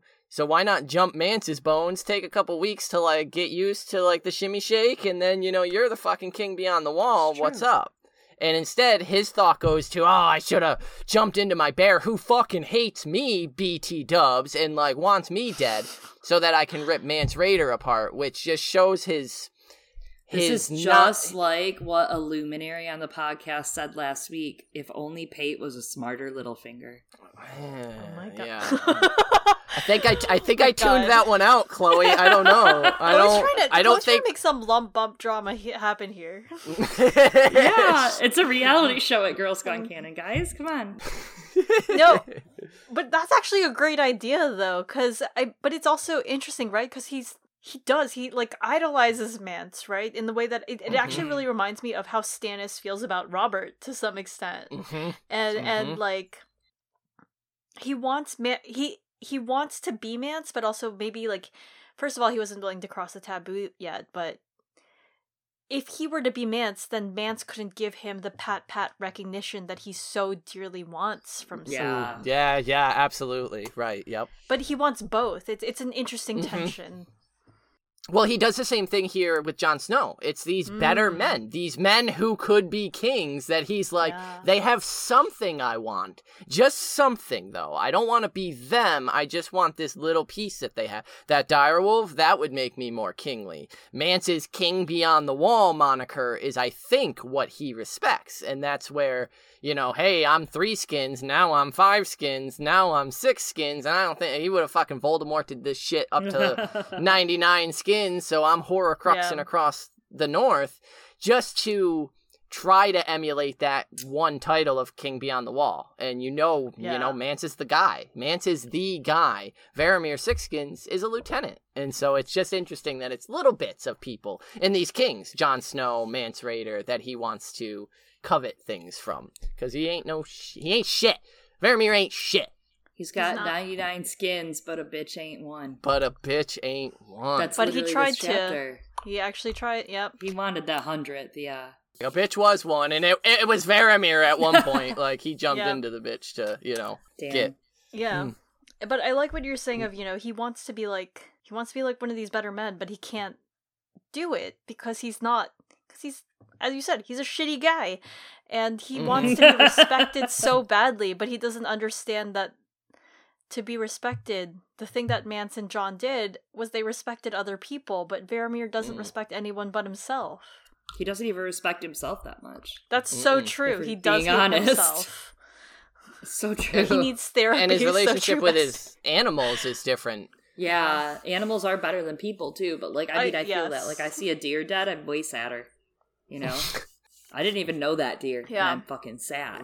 Right. We we look at Jon and J- Jon and Ghost. They're like they're buds. They're best friends. They're BFFs. The Starks and they're they're wolves. And him, he's like, yeah, no, this bear would literally rip my fucking throat out if it had the ch- if I let it go. It's slavery for him. It's Yeah. not. Yeah. It's not a willingness. And I don't know. He does say that like dogs and wolves are a little bit easier to slip into, but like Summer and Bran, there seems to be a connectivity. Ghost and Jon, there's an understanding. Even Grey Wind and Robb, when we had them, there's this connectivity with the Starks and their wolves. Maybe that's just wishful thinking on me because I like the Starks, but it, it does seem like there's a difference. yeah, right between Varamir and what he's doing, where it seems just something you don't want to watch or look at or, or, or look too closely at. Where in the, the Starks, you're like, yeah, that's cute. It's they have a doggo. I want a doggo. I do. They're cruder animals. I get it. You know, it's like Mhm. a cruder. It's not as classy and neat as the Starks with their dire wolves. Mhm, It is mhm. cruder. It's darker. I love that. Fear pushes him to stand, and at the door he realizes that it's snow and it's buried the hut. He pushes at it, and the night was white as death. Hmm. He looks out at the snow and buried huts and the pale shadow of a weirwood armored in ice and calls for Thistle. Yeah, so again, a, a lot of that language and imagery here of, uh, you know, the others are coming, which we know by the end of this chapter, because also that happens a lot in the prologues, you know, it's typical. So we have, again, that language of death being white, right? Like the night was white as death, and also these pale, that kind of sounds like the pale, terrifying bodies of the others and the whites, of course. And then, uh, as Zach pointed out earlier, right, like the the eyes being like described as two blue stars, and then you have uh, a language here of like a thousand stars watching them at this evening, and then also the armor of the Weirwoods armored in ice. And I'm like, oh yes, just like uh, just like the others. There's even that dream Jon has where he's armored in ice against his Mm. uh against the others in his dreams and it reminds me of that and then dany has the opposite right that she's Yeah. fighting those armored in ice so it's definitely imagery george has brought in a few times And also Yeah. the uh, the stars above the Dothraki, you know, they do believe that everything of import needs to be done under the open sky and the stars Oh, above to view. And so perhaps we aren't seeing the last of Varamir. He may have a part yet to play in the grander Game of Thrones. Like Yeah. Mufasa looking out Right. for the stars. Yeah, true, true, true. I, I thought we were going with like, you know, the others. You should consummate your marriage in front of the others, but there's that too. Um, A thousand eyes in one. Oh my god. Uh voyeurism. Oh, we can add that to things that are happening in this. There isn't actually that This much book? voyeurism. Not enough. Not enough. Not enough, according to Chloe. Not enough for our Ned- tastes. I yeah, mean. we have exhibitionist Ned Stark and um so a wolf howls. It's the very familiar voice of One Eye, the oldest, the biggest of the wolf pack, unlike Stalker, who's the leaner, quicker, younger one, or Sly, who is more cunning. And they all fear One Eye, and I was like, oh yes, interesting. Uh, there is someone else in this book with One Eye. But Mm, there's a few. You can meet so many people, Eliana. Actually, though, there there are actually a lot of people, so it's a thing. It's a thing. When the eagle burned, Varamir lost his other animals, including the bear who hated him, and as you called out, the shadow cat screaming, which actually, when I thought about it, made me super sad. Cats screaming is very sad. Um, but Varamir did keep the wolves, who kept him warm sometimes at night. Interesting, reminds me of someone else. Uh, though he knows that they'll feast on his flesh over the winter, and he thinks, you know, that's just right. That's just how it should be, as the wolves kept me alive, so he should they. And he kind of looks forward to eating his own body again in his second life. Like, this is the meal that he's looking forward to and planning. Some Euron shit. Mhm. he's like, hmm, interesting. Um, I'd love to eat me. For my last meal, my choice is me. Yeah. Yeah, I am a just- whole meal, baby. I am a snack. I'm a Whole fucking meal, snack and a half. appetizer, hors d'oeuvre. I'm all of it. I'm the entree. Yeah. I'm the dessert. Dessert. you can have a meal with Lady Hornwood. Um, My God. I love taking her out to dinner. yeah, exactly. So I had a thought while reading this. Is this do we know what village this is and is there any chance that this could be the village from Samwell 3 in A Storm of Swords where Gilly gets backed up against the tree And they Oh, meet with the Cold. Hands. Interesting. Right. That would And, be like, great. it's just a shitty empty village because Sam searches it and there's nothing, and so it and this is where Sam kills uh fights Small Paul as a white and and all that, and uh, yeah, and Gilly gets backed against the tree, and I just couldn't help but thinking like there would be some symmetry in Varamir dying in this little village here. And the one that Sam and Gilly made their daring escape with cold hands from. It's just real interesting because that could mean that perhaps the the, the eyes in the, the sky, the stars, is actually Bloodraven, because Bloodraven is known to check in on that village with his creepy little crows and such. And so it could be that they are, he is being watched right now a, a little more than he thinks. An interesting tinfoil. Zach. You know. Nate, Nate's not the only one who can do it. You guys, come on, man. Oh my gosh. I definitely think he's watching for sure. And it, I mean, it's the haunted forest, so it could be Right. any of this area. You know, none of it's really mapped very well Mhm. by the um, Westerosi common eyes and tongue. Not so much. We get some exposition of how dogs are easiest to skin change, almost human, but wolves are harder. They could be befriended or broken, but never tamed. Wolves and women wed for life, Haggon often said. You take one, that's a marriage. The wolf is part of you from that day on, and you're part of him. Both of you will change. That wasn't the same voice as earlier, but you know, It's I'm okay. finding myself in this. I'm It's finding okay. myself. Um, that makes me think of Daenerys a little bit. Not to bring Hmm. Daenerys up, but you know, wolves and women wed for life. Uh, it makes me think of Jeyne's loyalty to Robb, for example Mhm. you know, I think of it in a much more uh, figurative sense, not just, you know, wolves and bitches fucking. But it makes me think of what Melisandre in Mel 1, Adawada, said, uh, or saw, sorry, in the flames. The flames cracked softly, and in their crackling she heard the whispered name, Jon Snow. His long face floated before her, lined in tongues of red and orange, appearing, disappearing again, a shadow half seen behind a fluttering curtain. Now he was man, now a wolf, now a man again. And to be fair, the last woman that he mated with did die. That that is true. She did. She did, and uh, was bad times and Bummer for Bummer for all. yeah, bummer for all. oh my god, he knows. Dang, you really did just crash course.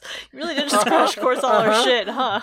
Better for all has had me like my boss has noticed me laughing at that one. Like, Are you okay? Yeah, no, I'm good. I'm good. Don't worry about it. It's I was very bummer for all. lost. I was lost looking for something to say about what a bummer whatever we were talking about was. And I'm like, bummer for all.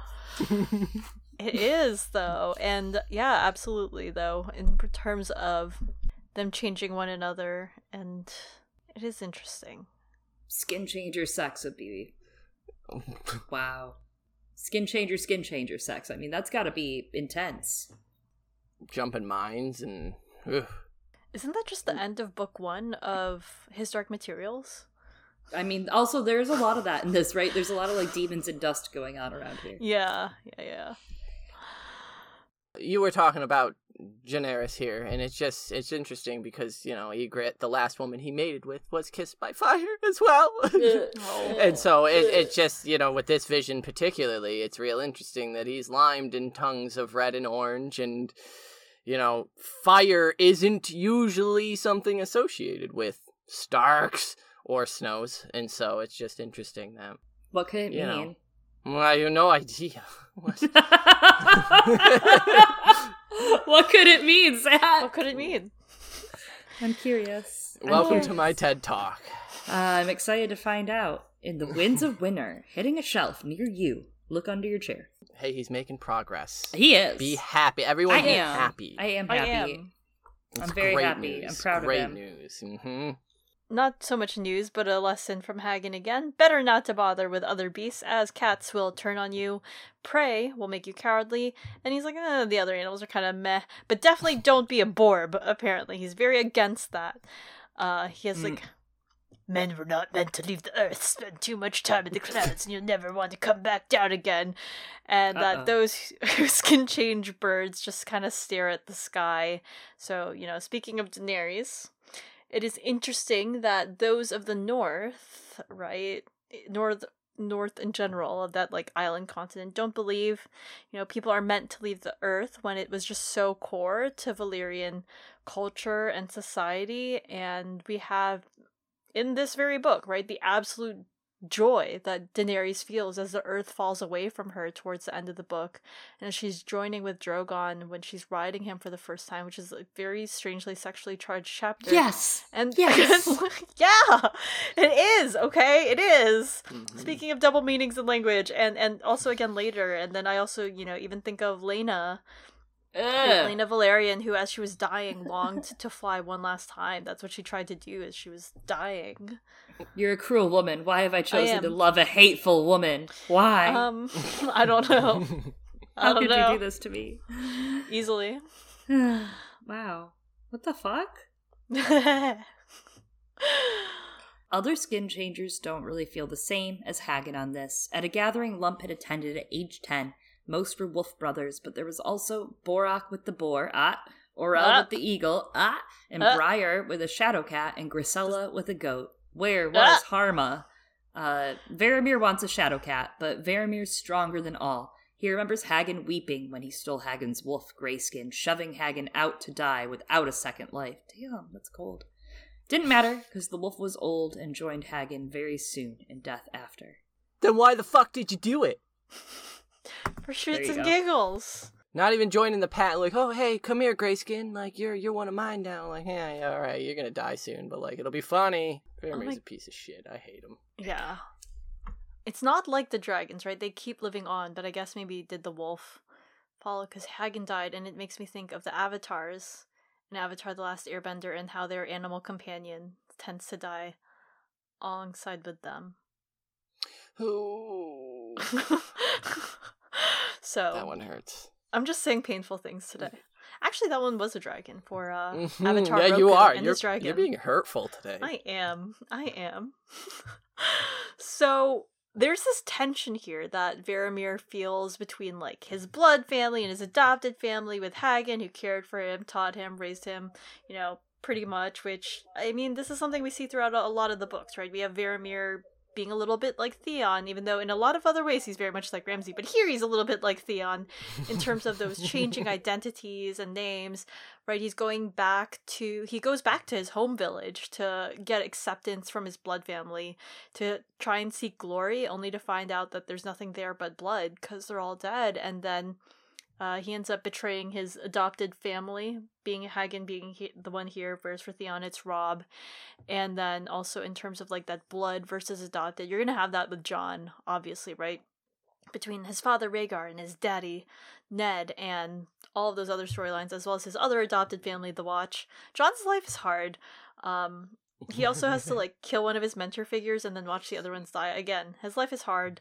There's a part of me that also thinks of Varamir like is he like a Sith, right? Isn't like that a Sith like rite of passage? You have to kill your master or something. Kill the master. Yep. Um, Yeah.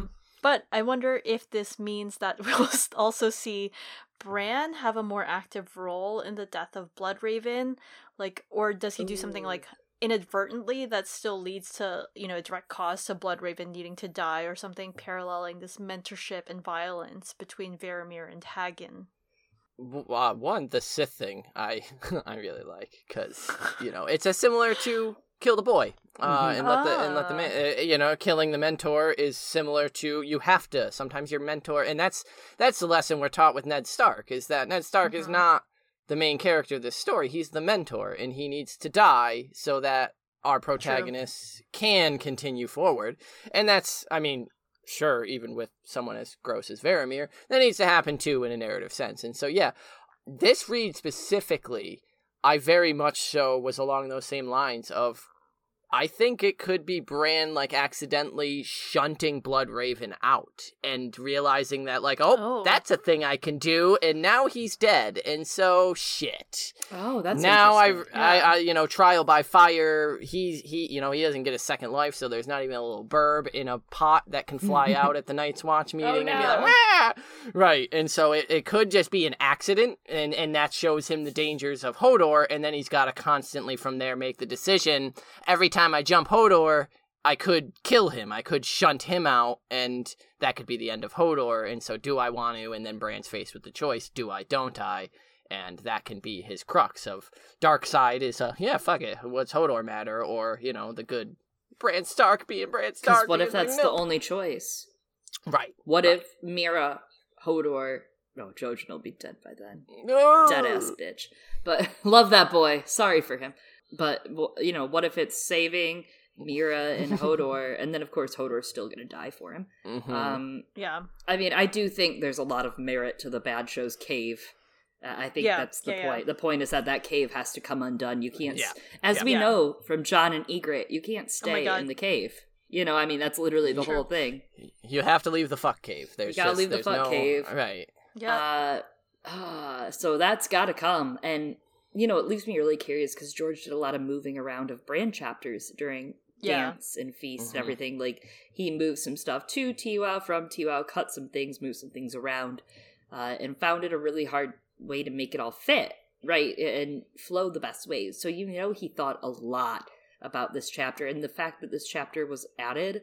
Um, I think this chapter is meant to sow some of these thoughts for him in some aspects, especially Mm. as we get some of these visions with the tree later. Varamir has a lot of self confidence in his ability to skin change, that he could take anything, and finally he sets his sights on Thistle. Well, not his real sights, he can't see her still.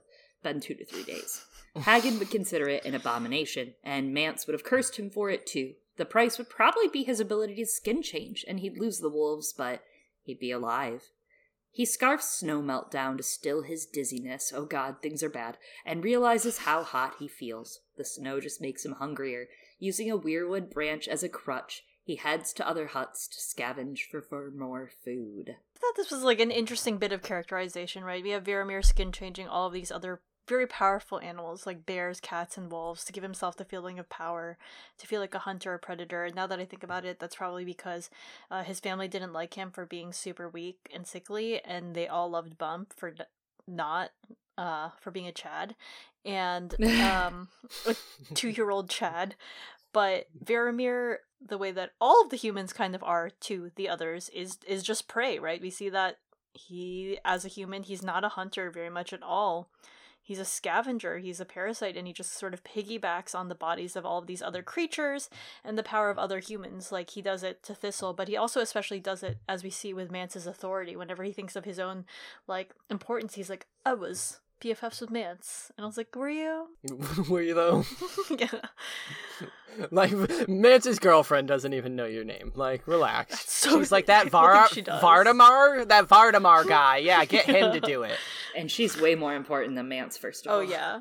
Furthermore, Zach, I mean, you know, furthermore, that's not who's important. Mance isn't important. It's important to impress the wifey, to impress, Yes. you know, yes. the waifu, Dalla. Yeah, Dalla, absolutely. Yeah, I I thought it's also interesting because you you brought up cannibalism earlier, and that's that's what- I I know, quick jump, but that's what Varamir is from the beginning, and and that's what you know we see Stannis's army, we see the wildlings becoming is these these cannibals that makes them almost like a version of the others themselves. They are turning Mm, on and yes. consuming themselves and each other, and Varamir Absolutely. Switch it it's like a fucking switch where he switches into predator mode. He's like thistle yup i'm gonna i should have jumped into her when i could. And now we're seeing like a serial killer planning his this is my out this is what i'm doing and it's almost more insidious than the others because the others you expect it from. You see them and you're like wow i'm fucking dead because they're literal ice and made of you know darkness with Varamir, she's trying to help him. It's that human to human connection.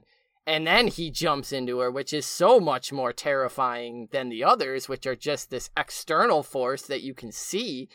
But he's going to try to reanimate her body with his consciousness inside, which is almost the exact same fucking thing that the others do to the bodies they come Yes. across. And it's and he's literally embodying it and it's just disturbing. This this end here, this run up to the end, just steadily Martin starts amplifying it, and it's ugh, it's intense. It's good. Good stuff. Dark. Great times for all. Not a bummer. Not at all. Not, a a bu- bummer, Not a bummer. um, the crutch snaps, and Varamir's legs buckle, and he just lays there, you know, bleeding. Uh, kind of like that Snow Patrol song, but not at all. Um, and the snow slowly burying him. and so we have we have this line of they say you feel warm near the end, warm and sleepy. It would be good to feel warm again, though it made him sad to think that he would never see the green lands, the warm lands beyond the wall that Mance used to sing about. The world beyond the wall is not for our kind, Haggon used to say. The free folk fear skin changers, but they honor us as well. South of the wall, the kneelers hunt us down and butcher us like pigs. Interesting, interesting, and um, some of that language there, right? Like that's that's him. That's his a dream of spring, but also very much just because I think about this a lot, and we'll talk about it a little. It's the the desire for paradise, his Eden. It's gone. He's dying. Yeah, there's no happiness, no no garden for you, that's for sure. He remembers Haggon more of some of the warnings he gave him as a mentor, but also how he showed him what else the world offered by going to Eastwatch and trading amber and pelts for wine, salt, and the copper kettle. Eastwatch had better goods because it's by the sea, and the brothers trust Haggon there. There, Varamir started dreaming of going south. Yes, that dream of spring, of prosperity. Varamir could feel the snowflakes melting on his brow. This is not so bad as burning. Let me sleep and never wake. Let me begin my second life. Wow, uh, snowflakes melting. When's the last time you thought about that, Robin John? Right? We're all Oh thinking about Robin John, right? He's one of Jon's Right? brothers. He's so close to Jon. Jon loves Varamir so much. oh my god. But it does make you think of those like bittersweet, you know, goodbyes. Yeah. And then not only that, look, we've attributed how many things to Hamlet in A Song of Ice and Fire by now. I know it's a common, it's easy, right? So of course it's very sleep perchance to dream, right? Very much so suicide. Hey, there's the rub. What for in what sleep of death, what dreams may come, when we have shuffled off this mortal coil, must give us pause. There's the respect that makes calamity of so long life. But it also reminds me of another poet, uh, Samuel Daniel, an English poet and historian who wrote a sonnet, Care Charmer Sleep, Son of the Sable Night. And one of the verses in it is Never let rising sun approve you liars, to add more grief to aggravate my sorrow. Still let me sleep, embracing clouds in vain, and never wake to feel the day's disdain. Which made me think a lot of those fights in the clouds, uh, with the warging Ooh. and skin changing of the birds, right?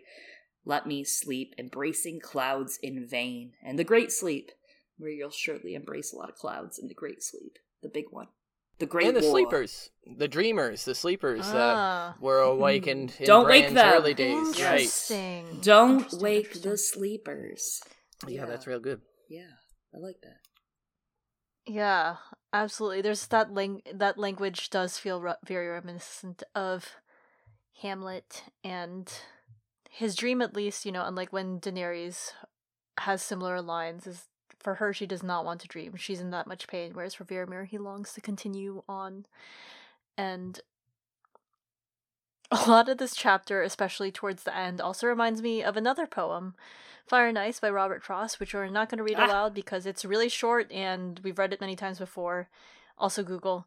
The chapter starts with hate and hunger coiling in Varamir's belly, right? Hunger, not just literally, I mean, he is pretty hungry, but he's also just a very covetous person. He longs for power and recognition, as we said, the kind that he sees in Mance.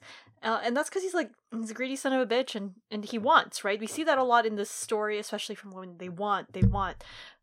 Varamir is someone who's very ruled by that desire, and also he's also very ruled by hate, right? I mean, the chapter makes it clear that he hates a lot of things. He's a very hateful person.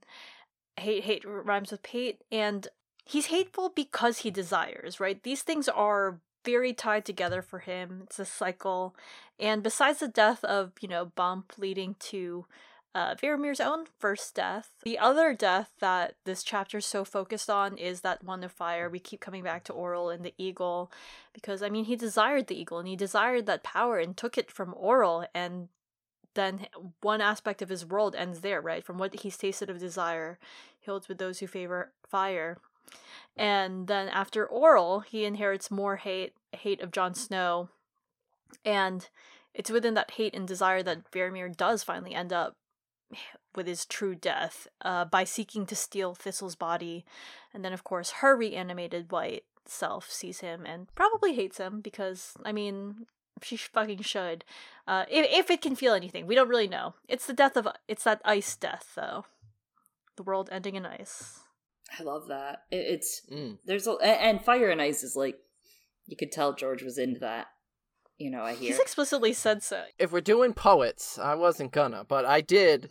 Ted Hughes is a pretty prolific poet, and he has one called Thistles, straight up. Ooh. I, I'm not gonna. I have a different one here that I'm gonna pull an excerpt from. Read Thistles, everyone listening to this, please, because it it describes the others' reanimation, and I'm pretty sure that Martin intended that. That Ted Hughes is a big inspiration for this chapter in particular, because Thistles originally appeared in a 1967 publication called Wodwo. Wodwo was a collection of poems by Ted Hughes, and a Wodwo is technically a wild hybrid folkloric creature that is part human and part forest. It Huh. specifically challenges our sense of where beings start and end, which sounds awful like the children of the forest to me. But there is also a Wodwo, there's a poem that the book is titled for, and I'm going to read just a little bit from it. It says, What am I, nosing here, turning leaves over, following a faint stain on the air to the river's edge? I enter water. Who am I to split the grassy grain of water? Looking upward, I see the bed of the river above me, upside down, very clear. What am I doing here in midair? Why do I find this frog so interesting as I inspect its most secret interior and make it my own? Hmm. Do these weeds know me and name me to each other? Have they seen me before? Do I fit in their world? I seem separate from the ground and not rooted, but dropped out of nothing casually. I have no threads fastening me to anything. I can go anywhere. I seem to have been given the freedom of this place. Then what am I? It goes on further, but to me, the Wodwo is not only does it sort of represent the children of the forest in the part human, part forest, but it it's describing warging. It's describing this Mm. sense of etherealness, of oneness with the land around, with the roots and the trees and the the reeds in the river. Have I seen these reeds before? Maybe, maybe they're familiar to me. Maybe I, maybe not. Ah. hey, wrong reads, wrong reads. Oh wrong God. reads wrong reads um, further north further north and so it's just it's it's very much so i believe that ted hughes inspired this chapter uh, or at least parts of it especially with the poem thistle which very much so has uh, it's much more colorful language but it's very much so about redemption and resurrection which is super interesting so go read thistles and uh, Wodwo, which is W O D W O for the spelling, because it's a it's a weird one. So That's great. I-, I love that. I love the idea and the leaving your body. Right. We talk a little bit Yeah. about this over at his Dark Materials podcasting, but there's something really interesting of like being able to achieve this enlightenment, this higher form of yourself, and having to like leave your body and push away yourself, your your physical self. And I think that's kind of like a, a point of meditation, for example. You know, you Mhm. want to be able to like leave your fucking body. Uh, that's literally the point, is like just like vibe on that plane, that astral plane. So I love that poem. Yeah. Varamir Absolutely. starts to consider which wolf he should live within. Not the female. He picks the large male, One Eye, who sometimes mounts Sly. Haggon's lessons ring again that in your second life, memories fade and you become more of the animal. Varamir experienced it once when he took Orell's eagle and shoved a raging Orel out, inheriting Orell's hate for Jon Snow. He's jealous again of Jon's direwolf, saying that it was a second life worthy of a king. King! Snow, Ugh. Ned, and Snow. believes he was capable of stealing Ghost with Jon, still untrained in fighting his skin changing nature, rather than embracing and glorying in it. I have to say, good luck on that one. I want to see that one happen. Try it. Mm-hmm. Try it mm-hmm. out. Let's see what happens. Uh, Mind Fuck fight me, and find bitch. out. yeah. Come the fuck at me, 4D chess. I love that George is connecting these thoughts specifically with Jon, right? Second life worthy of a king, who, you know, dies in this book. So if you have any question of where the fuck Jon is after all these years, I think we know where he is, I think. He's in Second alert. Life. He's playing Second, Second Life. life. Would, He he People warged into play it. Ned's pigeon. oh, Ned's pigeon. Ned's pigeon. Oh, he warged into that one. Yeah, he he pushed Ned Stark out and killed him. It was awful. You know, Oh. George was asked once uh, if if um who was it? If you know there were there was Mormont. morphing into birds from Mormont, Mormon, yeah, Mormont, for yeah. Jeor, and he said that's an Mhm. interesting theory. So you never know. you never know.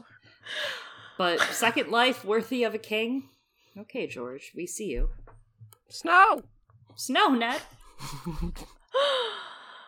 You know, we kind of get to watch Bran tousle with all of this for the rest of a, a Dubada, a Dance with Dragons. And then we get to see Jon tousle with this with his actual death. His actual death. Oh god. Real death. For real, for real death. It was a For for real, real, for for real death. Yeah, it I mean, really yeah, was. the bitch that was his people I was body. there. You were there. Yeah, we were For all the there. watch. We were all there. all Um. Bummer for all. except We for his buried that friends. Yeah. well, he sent them all away like a Ned Stark asshole that he is. God. Ugh. Ugh. but Don't be alone.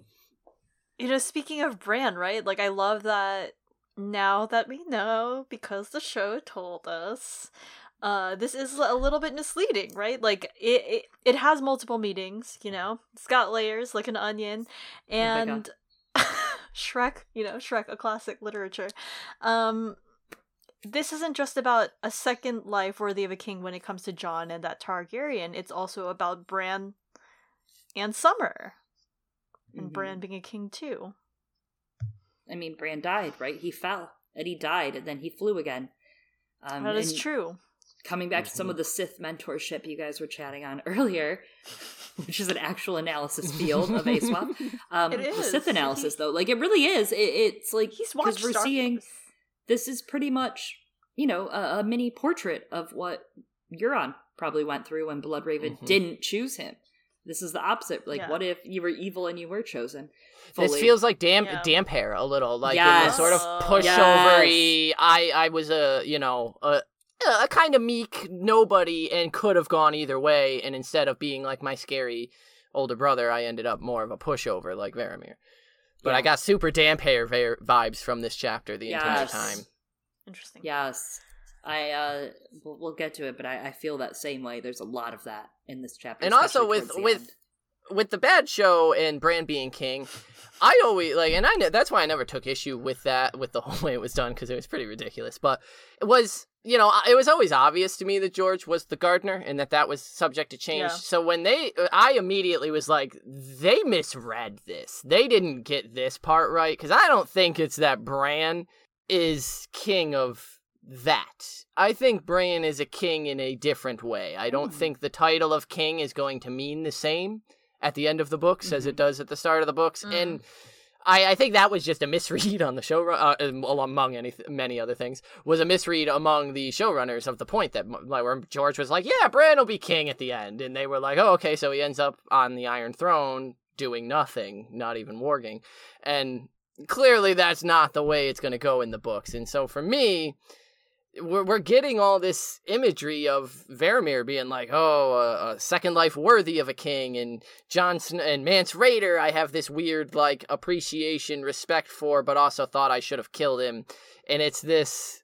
I think it's clear that Bran is going to be more important than just sitting on the Iron Throne making law and order. There's a there's a power to Bran that in no way, shape, or form is just going to you know, end up moot and kind of like, eh, it doesn't matter. Bran being king is going to have huge implications, regardless of what that means. If he's still using his power while he's a king, that's one of the most powerful kings that's ever existed. If he's warging into the weirwood net, he can see any enemy or any threat. And so it's just really interesting. I don't think it's going to go the left field, we're doing it to shock people way of the show. I think it'll be much more of a either there's no one left or it's a I need to do this to continue things focusing for the living and being the bigger narrative rather than just a I'm king now, here's why I came all this way. Yeah. Well, Oh and my that was obviously so silly. And I mean, you know it has to be a real ending when they take the character that's going to be king out of the plot for a whole entire year. Um, Yeah. I'm just like, okay, there's your step number one. I do think he'll be probably, if, you know, this all goes to plan. The books are not, you know, set in stone. George could change his mind at any moment. Mhm. I doubt that he will. Uh, Yeah. But I, I, I think that, you know, there can be a balance between the two.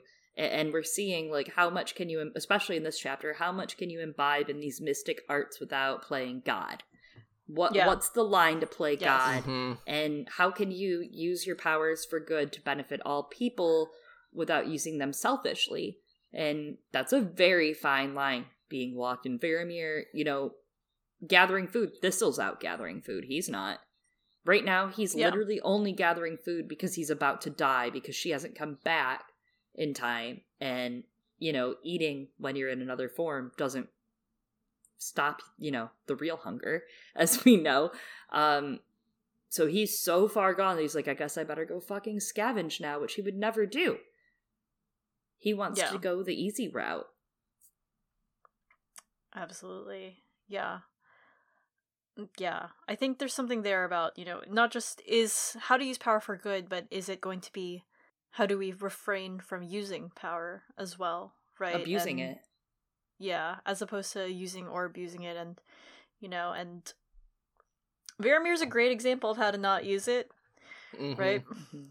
He's I mean, Jaehaerys landed with his dragon in many fucking places to give a very quiet, not so quiet because it's a dragon, threat, right? Like, that's still, you know, that's a use of his power and somewhat an Mhm. abuse to keep people afraid and keep them in line. It worked out well for his Mhm. reign and he coupled it in a golden way, right? He didn't do it in a way Mhm. that he's like, well, I'll kill all of you, like Maegor would have. But Jaehaerys did still land on his dragon and step off Yeah. and say, hello, townspeople. Who's here to slight me? I mean, it was about the implications, yeah. yeah, it's the implications of power. It is Yeah. Power. You know what? I'm gonna quote a wise woman from a great TV show that they made books about. Power is power. Oh my gosh. I wasn't sure if you were gonna go Sel- Selina Meyer or not, to be honest. Oh, I could have. I mean, Uh, was that not uh. Selina Meyer? Was that not Selina Meyer? Look, Varamir has an existential crisis. He stares at the weirwood and he's like, wow, all the bad things I've done. They can see it all. Mm. And, you know, all the taboos I've broken, like eating human flesh, hunting humans. And he says out loud, That was the beast, not me. That was the gift you gave me. The tree does not respond because trees don't fucking talk. He dreamt an old dream of a hovel by the sea, three dogs whispering, three dogs whimpering, a woman's tears. This could be the Tower of Joy. Bump. Mhm. She weeps for Bump, but she never wept for me. I'm just three dogs whimpering, you know, 4 I'm, against I'm, three. I'm Yeah. weeping. a woman's now. tears, an old dream. It does read the same as Ned there. Exactly. Yes, and and the broken leg, the crutch. Uh-huh. Oh, there the you fever, go. And the fever. Whoa! If Ned had gone beyond the wall instead of, you know. Yep. Yeah. Uh. Yeah, Also, probably real 'cause quick, Bump I think- actually died. I think it's interesting that he says the trees don't respond. I think the weirwood crutch snapping under you, buddy, is all the uh, is all the response. Yeah, yeah, yeah. yeah, that's a sign. Yeah, you- right. It, like they're literally not supporting. Oh, I was so- literally. Yeah. literally not so and I like like because you know osha says to bran that it's the wind the wind through the trees is the old gods speaking and so like Yeah. they're all you know especially in the haunted Aw. fucking forest they're all around you your crutch broke you're fucked Varamir. like you're just not Yeah. reading the the signs here It just makes me think of Theon because, you know, he's still worth redeeming.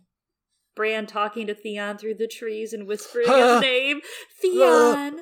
Uh, uh, real tears. Real tears. Uh, No Lump. one talking to Varamir. no, yeah, fuck Varamir. Mm-mm, mm-mm. Lump was born premature and sickly. No one thought he'd make it, refusing to name him till he was four, not two, four. Uh, and by then, Lump had stuck. It was in his head. His sister had named him when he was in his mother's belly, but little baby Bump had been born on time, strong, yet died at two years old when Lump was six. Some Ramsay hours here. The woods witch tells their mother he's with the gods now, taking him down into the earth, into the trees. The gods are all around us, in the rocks and streams, in the birds and beasts. Your bump has gone to join him. He'll be the world and all that's in it. That, of course, rocked Lump to the core, who was like, fuck, Bump can see everything I do, even because he's dead, and he feels all this guilt that he can't run away from, including, oh yeah, all the dogs that were blamed for Bump's death, which his father executed, each one, several blows, very horrible, very awful. I can't even, this is worse than fucking Marley. It was terrible. This is fucking Yeah. terrible. This is a real sin. You see what I mean, Eliana? That I Yeah. thought that George killed dog in Brienne's chapters. Like you all can't Yeah. be mad at me for being so naive to think that because George loves killing animals, and it's got to Yeah. stop. We got to stop That's this fair. man. Yeah, yeah. We almost we, we babies actually, and we got- dogs Yeah, that's We've true. stopped Also chapter. babies. One also chapter. babies. babies and dogs. This man needs to be ended. We have to get to him and tell him he can't write more. I'm just kidding. He can do whatever. Oh whatever. my he god, wants. stop. Please stop. Um, Don't manifest this. Stop that. So the last dog, Lump tries to skin change him, but it was too late and tries to plead, but dogs don't talk. So the dog whines, and Lump screamed when the axe hit the dog, and I'm screaming too, and his father drags him into the woods and thinks he's about to be executed, but instead gets given to Haggon, which I have to say kind of has some vibes of Agot, right? With Ned taking them to see the execution and being like, Mm. This is growing up, bitches. Watch the death. Now you're a man.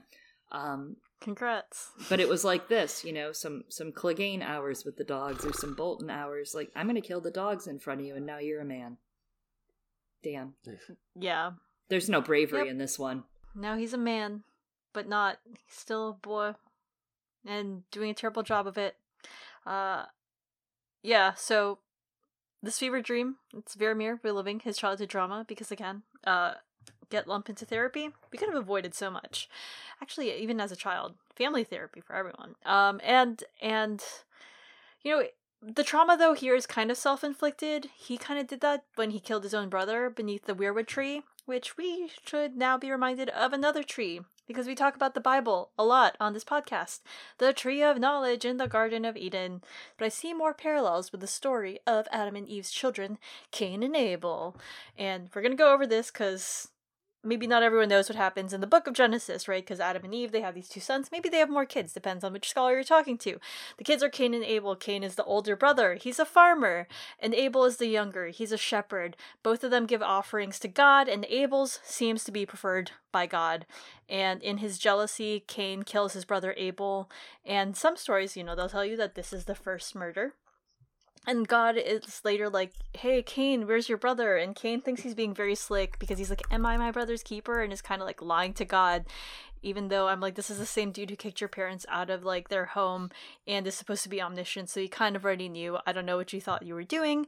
And then God says to him, Listen, your brother's blood cries out to me from the soil, and so cursed shall you be by the soil that gaped with its mouth to take your brother's blood from your hand. If you till the soil, it will no longer give you strength. A restless wanderer shall you be on the earth. Which kind of sounds a little bit like the language of when Bump was taken down into the earth, and Lump, kind of like Cain, ends up becoming a wanderer north of the wall, never returns to his family because they all died. And Cain also tells God, Whoa, hang on there. If I'm a wanderer, I think I'm a little bit vulnerable. And so God's like, Okay, I will put a mark on you that says that no one shall harm you, anyone who harms you. Um, or kills you will be punished sevenfold. Which reminds me a little of that saying that you told us about that Thistle army, Zach, of no one can harm me unpunished. Mm. Thought that was uh really interesting when you said that.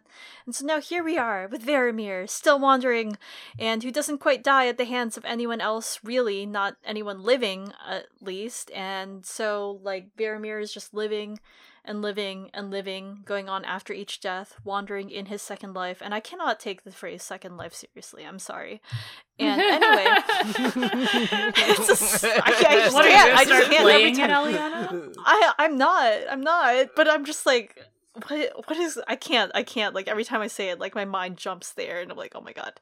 So anyway, it it's a story, right? Like Cain and Abel, some think it might be about farmer versus uh, hunter gatherer societies, but regardless of whether, you know, the first murder here, as it's portrayed, speaks to that idea of rejection and jealousy and abandonment and family and loneliness and belonging. And there, there are all these really ugly human emotions that are about that heart in conflict with itself. That's really what's at the core of A Song of Ice and Fire. And I think we really see those shine in this book specifically when it comes to Theon, but also especially Tyrion, right? And and even Jon, who is killed by his brothers, you know, if you will. And uh, Varamir's story is also very much about breaking taboos, right? He's an abomination, and we see that he's marked as an abomination actually turns out right from the start, not because he is a skin changer, but he broke one of the biggest taboos in all of the different Planetosi societies, not just of skin changing, but of kinslaying, and that ties Varamir to the rest of the story. Yeah, it's really interesting because that could fit for Stannis too. Of oh, the, yes. the first, and, and and that's sort of where we're at right now is directly caused by Stannis, and Stannis is trying to till that fucking earth, man, wherever he can, yeah. and it ain't giving him shit anymore. So it hundred percent is a theme going throughout, and hanging heavy over not just Varamir, but most a, lot of our, our POVs, but especially here, I think George wanted to call a little more attention to that because, like you said, paradise is what Varamir wants. Uh, and what's funny is that paradise for him is fucking Craster's Keep. It's some small little hamlet where he is king and he can have women come to his bed when he wants them. Otherwise, people are going to provide him, because he can't do it himself, with food and drink and, and pay him homage because he likes being he's got a fucking ego for some reason.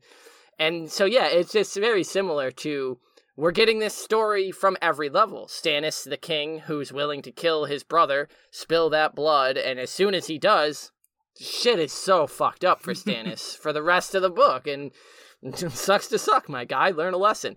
All the way down to the baseborn with Varamir, where we're getting the you also killed your brother, and you thought it wasn't, uh, you know, it's wildlings. Why should it matter? They were probably going to die anyway, as he's saying about the babe that he killed at the start of this chapter to begin with. They it was probably a mercy to kill his brother because they're wildlings and they have it hard when it's a life. You you let the life live and try to do it the best it can. No one should be playing this god of choosing who lives and dies. And that, you know, I don't know if you guys know, but Martin doesn't think war is good, and so what? He, he, ah! what? Yeah, I know, I know, I know. I'm coming with a big bombshell take, but the whole thing. Damn. You've listened to this podcast before, and I respect the fuck out of that, Zach. a time or two. A time or Uh, two. I think he's better at these references than we are.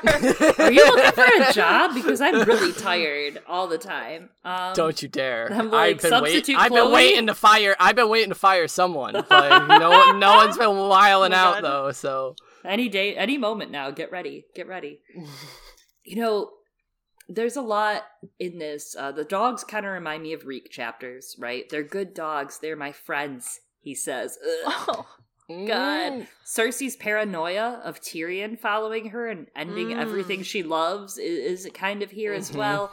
And of course, like Zach said earlier, the relationship really reminds me of Aeron's abuse at Euron's hands as well. Uh, and a shout out to the Discord because a few of them were theorizing Aeron might be next, and I didn't, you know, really go into detail with them or chat with them further. But it does make me think about it, especially with the Winds of Winter chapter. We're gonna someday cover the Forsaken.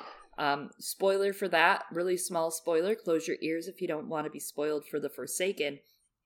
But the warlocks being fed to the last alive one. Ah. Right, and Aeron being tied up on the prow and uh, remembering all of these abuses he suffered, and of course the shade of the evening, the fucked upness of it all, and the Mhm. magic of it all. It's uh, it's dark and very much like this chapter. George is really in his dark era, you know, with these. Wow. Indeed, the dark era. A dance of darkness. Oh my god, Ooh, I like that actually. It's kind of it- it's Dancer very anime. Oh, isn't that like that sad movie? Yeah. so Varamir wakes to Thistle, telling him to get up because the whites are on the way. He's covered by snow, his hand frozen to the ground, a bit of skin comes off when he tears it. He's realized it's now or never, right? He's almost done. He summoned all the strength still in him, leapt out of his own skin, and forced himself inside her. Thistle arched her back and screamed. He hears abomination, but he can't tell if the voice is himself, Thistle, Haggon, or Zack, even. Thistle resists, like his old shadow cat did, and the bear. She's shouting, Get out! Get out! Out, monster.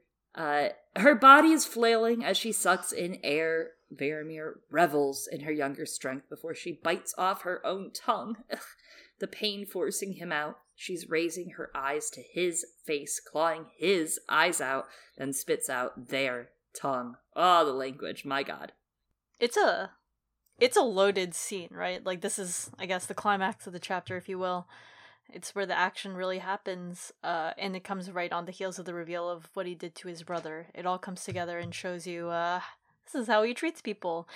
And the way that the language is used here, I think kind of telegraphs to us how we should feel about Bran skin changing Hodor. I I mean, we already know it's pretty pretty fucked up and horrific by the way that Hodor reacts, but earlier in the chapter we see Varamir think about how he should have just skin changed someone else back when all the free folk were together and and then he gets the idea to skin change Thistle and there's the language of, you know, he thinks of her as she's just some ugly spear wife.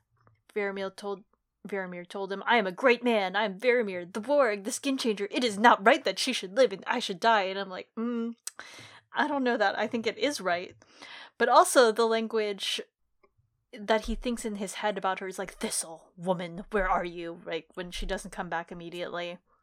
And it reminds us, you know, he's like Thistle, woman, and that he sees her as a woman beneath him, right? Like we see the way that he treats all the other women when he's like in the Shadow Cat. He thinks of her as basically equivalent to the beasts that he's skin changing and not at all like a person.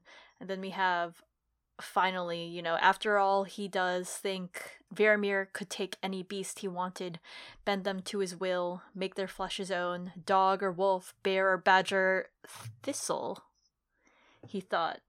And in this, Varamir is quite similar to our previous two prologues with Pate and Chet and and that's very explicitly so. You got like this three for three thing going on here, right? He tries to skin change Thistle, and the text, the the way that it's phrased, feels very intentional. It's he forced himself inside of her, and Thistle's fighting back, get out, get out, and then her arching her back and screaming in pain. It's the language of rape, the forcing himself inside of her. It's that language of what rape is when it comes to that dehumanization and the objectification and using someone else's body just to satiate your own desires of using them just as a body or a vessel or seeing them as such. And we see that Varamir tries to erase Thistle's personhood, seeing only himself inside of her and seeing himself as her. And it starts splitting as it becomes like their body right? First it's his eyes and his tongue, but really we realize Thistle is having this Lady Stoneheart moment of like, or Catelyn moment of clawing out her own eyes. Um, it's her eyes, not his. And finally she ejects him from her body by biting off their tongue. And unfortunately, what it does, like this this act of raping her mind, as she loses her tongue, um, he's silencing her by raping her. And I do want to emphasize that I am not the first person to liken Bran's skin changing of Hodor to sexual assault because several other people who are smarter than me have seen that earlier than I and have called it out. Uh, but this passage does tell us that we should be seeing skin changing in a person in the same lens as rape because of those aspects of forcing your will onto someone else and erasing theirs. And then you also that idea of consuming identity, another form of cannibalism, if you will, which kind of makes it pointed when Varamir tells Thistle, Oh, I'm Haggon, right? In a way that's almost like skin changing. He becomes Haggon, and it stands out in a book where it's implied that Tyrion rapes at least one woman, likely two. Uh, after all, Tyrion's chapter does su- follow this one um, immediately, and it's probably why our patrons thought that the Tyrion chapters uh, follow follow this prologue, but they were wrong. And the one in which Theon and Jeyne are repeatedly assaulted and Theon is forced to take on a different identity, right? That his identity then becomes consumed by Ramsay's and Ramsay's Reek specifically. He's forced to take on that identity. And I will also recommend seeing uh, a lot of this in the context of Martin's short story, Meathouse Man, which uh, the setting is a world in which dead bodies are reanimated for different purposes, especially for use uh, in terms of labor or pleasure. That's a great way to look at it. I didn't even I didn't read the next Tyrion chapter, you know, since we're not covering Tyrion I didn't either. next.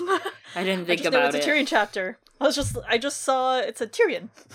Like, yeah, okay. that makes sense. That's a, that's the next Tyrion chapter. That's uh yeah. I mean it's true. We literally see it in this chapter that it's kind of fucked up. So there's that. There's a really beautiful passage I love the way this passage is written. Zach, would you do us the honors in in recanting this? Of course I would. the white world turned and fell away. For a moment, it was as if he were inside the weirwood, gazing out through carved red eyes as a dying man twitched feebly on the ground, and a mad woman danced blind and bloody underneath the moon, weeping red tears and ripping at her clothes. Then both were gone, and he was rising, melting, his spirit borne on some cold wind. He was in the snow and in the clouds. He was a sparrow, a squirrel, an oak. A horned owl flew silently between his trees, hunting a hare. Varamir was inside the owl, inside the hare, inside the trees. Deep below the frozen ground, earthworms burrowed blindly in the dark, and he was them as well. I am the wood and everything that's in it, he thought, exulting. A hundred ravens took to the air, cawing as they felt him pass. A great elk trumpeted, unsettling the children clinging to his back. A sleeping direwolf raised his head to snarl at empty air. Before their hearts could beat again, he passed on, searching for his own, for One Eye, Sly, and Stalker, for his pack. His wolves would save him, he told himself. That was his last thought as a man. True death came suddenly. He felt a shock of cold as if he'd been plunged into the icy waters of a frozen lake. Then he found himself rushing over moonlit snows with his packmates close behind him. This passage is fucking wild. This passage yes, is like literally first this is literally first of all this is just a Bran chapter again. Like this is wow some wolf dreamy stuff. And then mm-hmm. oh my god that line i am the wood and everything that's in it he thought exulting. Has there ever been a more stark sentence to be said in this series? Mm. how could mm. this be from Varamir and not Bran or Jon uh the Lorax. the Lorax. He's dying and as he dies, he he's in the weirwood.net. he's literally thrown in the weirwood. And it makes me wonder do all things go into whatever this huge network of magic is when you die? Like, is this just your soul dissipating in the air? Uh, Thistle had returned to him. She had him by the shoulders and was shaking him, shouting in his face. He could smell her breath and feel the warmth of it upon cheeks gone numb with cold. That's basically just a Bran chapter with Meera. I think there's a huge point that's kind of populating in this that you have to choose yourself over your companions to go down the road Varamir did of ruin. Bran seems like he will probably do the opposite, right? Like he will probably suffer to get there, but he will realize that he has to not choose himself over his companions. Uh, and it doesn't mean Mhm. it'll be an easy time to get there. And then, even that line, a dying man twitched feebly on the ground, and a mad woman danced blind and bloody underneath the moon, weeping red tears and ripping at her clothes. Now, we know that's Thistle, right, who he just helped blind back and forth in their battle. However, is this not Jingle Bell and Cat? Or even the phrase she just hanged? Like, this is literally just the language of Jingle Bell and Cat coming off of the Red Wedding. Yes. Mm, mm-mm, mm-mm. Weeping red tears that. and ripping at her clothes.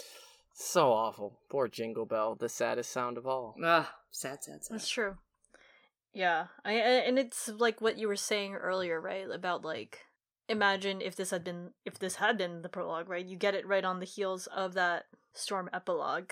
Yeah. It's also a, a great. We're creating our own horror, is what Varamir is doing here. Thistle Mhm. wouldn't be nearly as terrifying when she sees him if he didn't try to fucking jump her bones and she had get make her claw at her eyes and everything. And it's the Yeah. same thing for the others. We are the wildlings and the Night's Watch and the Southern armies are all warring, and no one can get their shit together. And they are creating this army of the dead. They're fueling it because they can't. And so this is just an isolated, small version of we're creating the horror in the world that is literally going to consume us all. And no one can get their shit together from an individual basis all the way up to the kings and queens that are playing their games. And the thistle just arching her back and then clawing at her eyes. It's so sad, but it's so horrible at the same time. And the end of this chapter is just nah, nah, so good. It really is. Uh, It's, I wonder if you stay in the Weirwood Net, right? Like if you don't go into a second life. It sounds fun. sounds great. Good times. It's like the Um, Spider Verse. What? it's also interesting that there's no, you don't have to think it. That it just happened to him. Mm-hmm. You know, like because he was he was like, oh, this hurts, ow, ow, ow, and then True Death came on him, and he was in it. It wasn't like a, I got to jump now again. It just happened, and so yeah. Like Yeah. the waiting Jon room. Snow, right? Like Jon Snow, someone untrained, uneducated, as Varamir said, isn't going to have to do anything to start his second life. It sh- he should just whoop go right into whoop whoop right into that little goat. Oh my god, right it's there. just like like a spawn room when you play video games after you die. Right. Yeah. Yep, it's a save point. Yeah, it's a save point. You, you you're gonna respawn right over here, and then you know hopefully you have a Melisandre who can put your your wargness back into your likeness that is in a nice cell. But not this time for Varamir, huh? This is No. uh there's no Ah. He's out of lives. That motherfucker is game over. He's uh in one eye now, going to the hill's crest, looking at the village, and remembers Thistle, what he did to her, and he feels grief and immense guilt. Frost is taking the weirwood now, and the village is full with whites, some in brown, some in all black, some naked, all with pale flesh. The wolves know these aren't men or prey. The things below moved, but did not live. One by one they raised their heads toward the three wolves on the hill. The last to look was the thing that had been Thistle. She wore wool and fur and leather, and over that she wore a coat of hoarfrost that crackled when she moved and glistened in the moonlight. Pale pink icicles hung from her fingertips, ten long knives of frozen blood, and in the pits where her eyes had been, a pale blue light was flickering, lending her coarse features an eerie beauty they had never known in life. She sees me. Justice for Thistle. Ah, yeah, justice for Thistle. I feel so bad for her. How to turn your girlfriend into the Night Queen 101. Wow. Oh my also, the passage of time here is something that just struck me while Yeah. you read this. Is yeah. that same. She turned and she's now covered in hoarfrost since she died. So like yeah. he makes the death feel like it was just like half an hour ago. But he's a- a- as he's warged into the wolf, he's spent so much time within it, right? And he's lost himself in that. So he doesn't know how much time it's been. And all of a sudden he comes upon a village and she's joined up with the other whites. Wow. And she's already covered in frost and turned. That's fast. I, uh, overall, I think this chapter lays so many of those foundational bricks for Bran and Euron, especially duking it out later in their brainwaves, it feels like. And also that path for Jon and Ghost's connection and how it's going to save his life. Absolutely, absolutely. It's a banger of a chapter that I I really didn't appreciate. I think until uh until this read, and I have a new tinfoil. I have a new tinfoil now. Um, I tweeted Oh, about no. it, but let's go over it. This is my last. This is my last um monologue for this episode. Um, in case you missed it, you know this chapter is really focused on bodies. We get this whole thing where you know again, Varamir has like all these warm fuzzies. He's like, "Ooh, I'm so excited about being a wolf and eating my own body," and there's also like a lot of attention given to the pain that his body feels. So like the chapter is just very, very, very conscious at all times of Varamir's body. And so it's really interesting that it gets called out that Thistle rises as a white. But then again, now we have the passage of time, so now I don't actually know. Because I didn't catch that passage of time anymore. So maybe like fuck my theory. But to go into it more though, where is Varamir's body, right? It's supposed to be right there, but we don't really know what happens to it. And I mean, let's be real, right? Watching your own body get reanimated by some other force without you in it. I mean, it would have made for some good horror writing, maybe, but I again don't watch horror movies, so I don't really know. Um, but it has the potential. I I can read horror. I can read horror. Yeah, I can like same. see it as I a can't comic. watch it.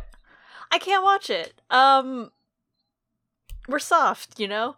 And it has the potential to be fitting for like Varamir, right? For his sin of trying to steal Thistle's body, for him to witness that happening. And yet it doesn't in this chapter, as far as we know. And then you have like Jon's first brush with the whites in a Game of Thrones showing us that they retain their memories and so maybe they like keep some of their spirit or soul in there and maybe like that memory or that spirit of soul being left in the body is necessary for the whitification of a body. So obviously like I mean we see clearly skin changing is very useful in like very many offensive use cases.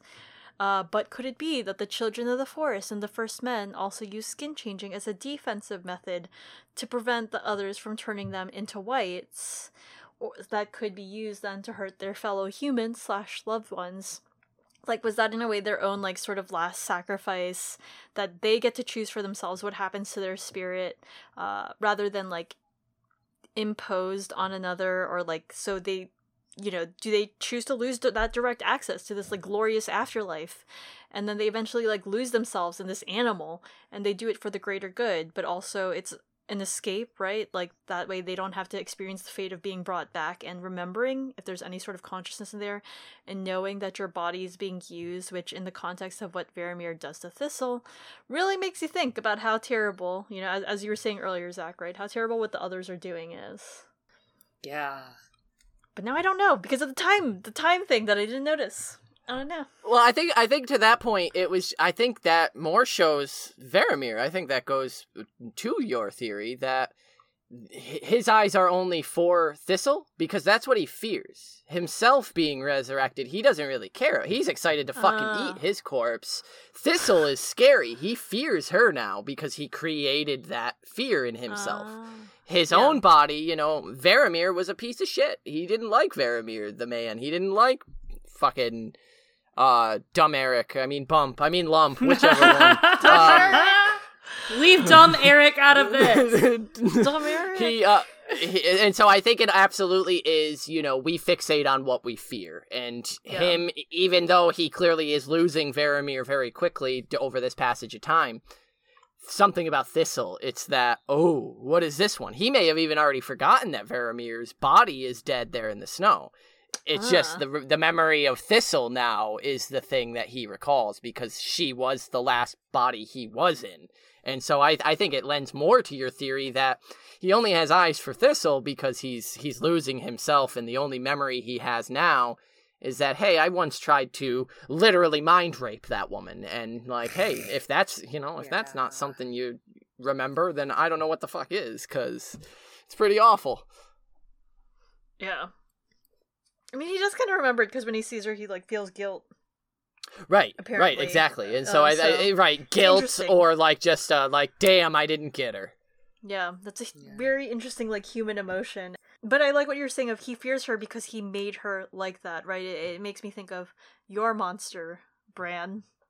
Right, and Uh, and, and I don't know Lady what that Stoneheart, fucking the- means, the, but the phrase yeah. created that terrible, terrible ghoul of a woman True. with the Mm. the fucking rakes in her eyes. I mean, that's Thistle is obviously an allegory to Stoneheart, but just in a, a, a much smaller scale. That people are being violated on so many different levels where people are creating enemies. It's literally Cersei. You know, you you in squashing Ah. one enemy, you create five more. There, there. It's this a never-ending game, and no one wants to learn from history. Chloe, I think you were the one who said how to how to create the next Night Queen. Like, we're not learning from history here, people. Like, these things have happened, and no one wants to fucking listen.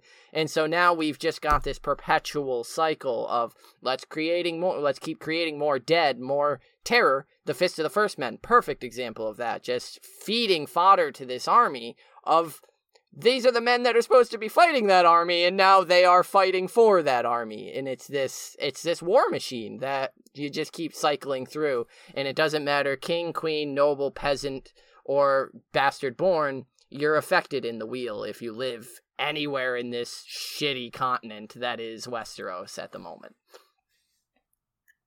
we are going to break the wheel. Uh oh. He said it. he said it best. I have nothing to say because Zach said everything that was in my brain for the last like day about it. That's insane. Did you just like hijack those thoughts? Was that skin changing? How did that happen? Whoa. Whoa. Whoa. I've been fucking skin changed on my own podcast. Holy shit. I've been fired. the weirwood net. I am Varamir. Ah. Wow, Zach, Oh. Zach. It rhymes with Faramir. It doesn't. you have to. Oh wait, You have to remember your name. Ah. It's like, but maybe have you considered that Zachary might rhyme with Veramy? like last episode when I said Faramir. Ah. which I left in for posterity. I don't know. I just forgot the R when I said it. No, it, it doesn't though. But It doesn't. not really. Zachary, Veramy, not really. That's not really. That's pretty weak. Well, that's about all the time we have for tonight. Zach, it was a blast having you on. Any last thoughts about the chapter today? Um, I was thrilled that you guys had me on one. When Nate and I, because you guys, you, you tossed it to us. You let us decide which brother wanted to, and you know, kind of feel it out what we were thinking as far as chapters. And we had a good long discussion about it of Pate versus Varamir. And you know, how do you fucking choose between the two best prologues that there are? You, you got the, as you said, the Alleras chapter, last chapter, or you've got this one, but this one is much more akin to what interests me about Aswaf, which is the more mystical. There, there's elements of the Eldritch apocalypse that's looming, the warging that's constantly going on, the skin changing with the Starks and and the kingdom with Jon Snow, Bran, and and the Stark lineage of having King's blood and the north of the wall, which is one of the most interesting places we can be, eh, especially like now as shit is really hitting the fan at Hardhome and and with Stannis being Stannis in the north and having his wife and children diddy bopping between different castles on the wall.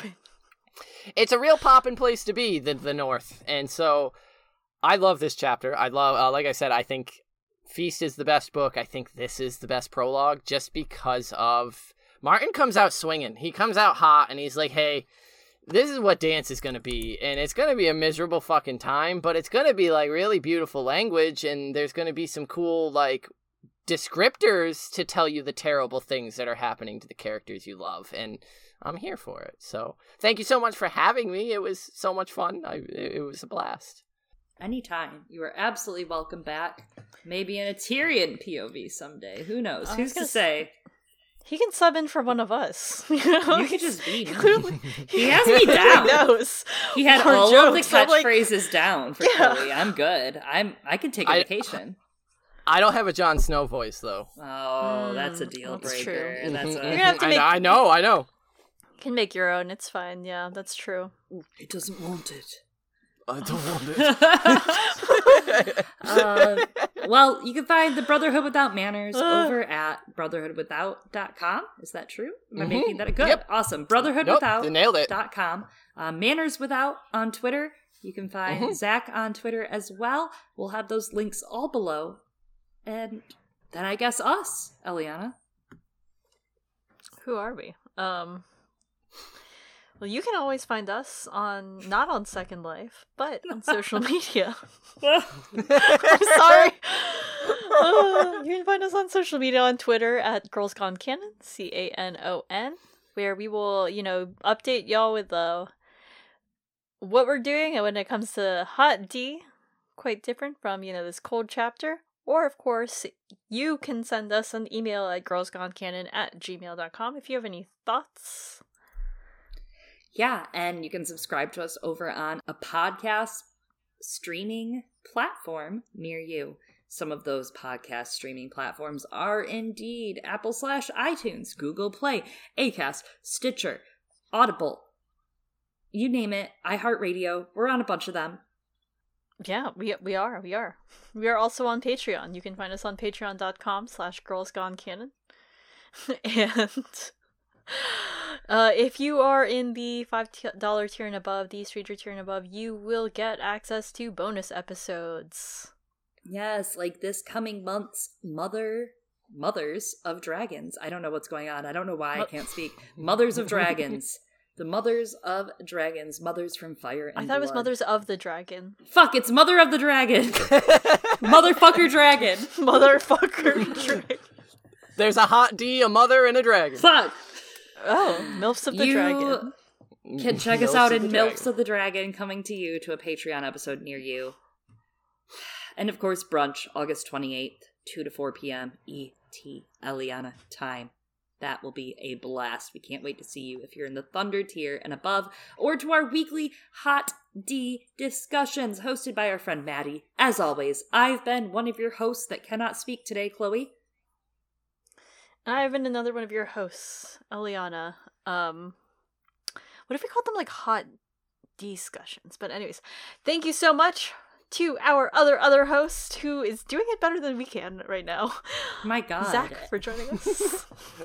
Thank you. We'll be back with Bran, right? Bran next In our month. second life. Whoa! Whoa. Whoa, our second life! Oh my god, goodbye. Thank you. goodbye.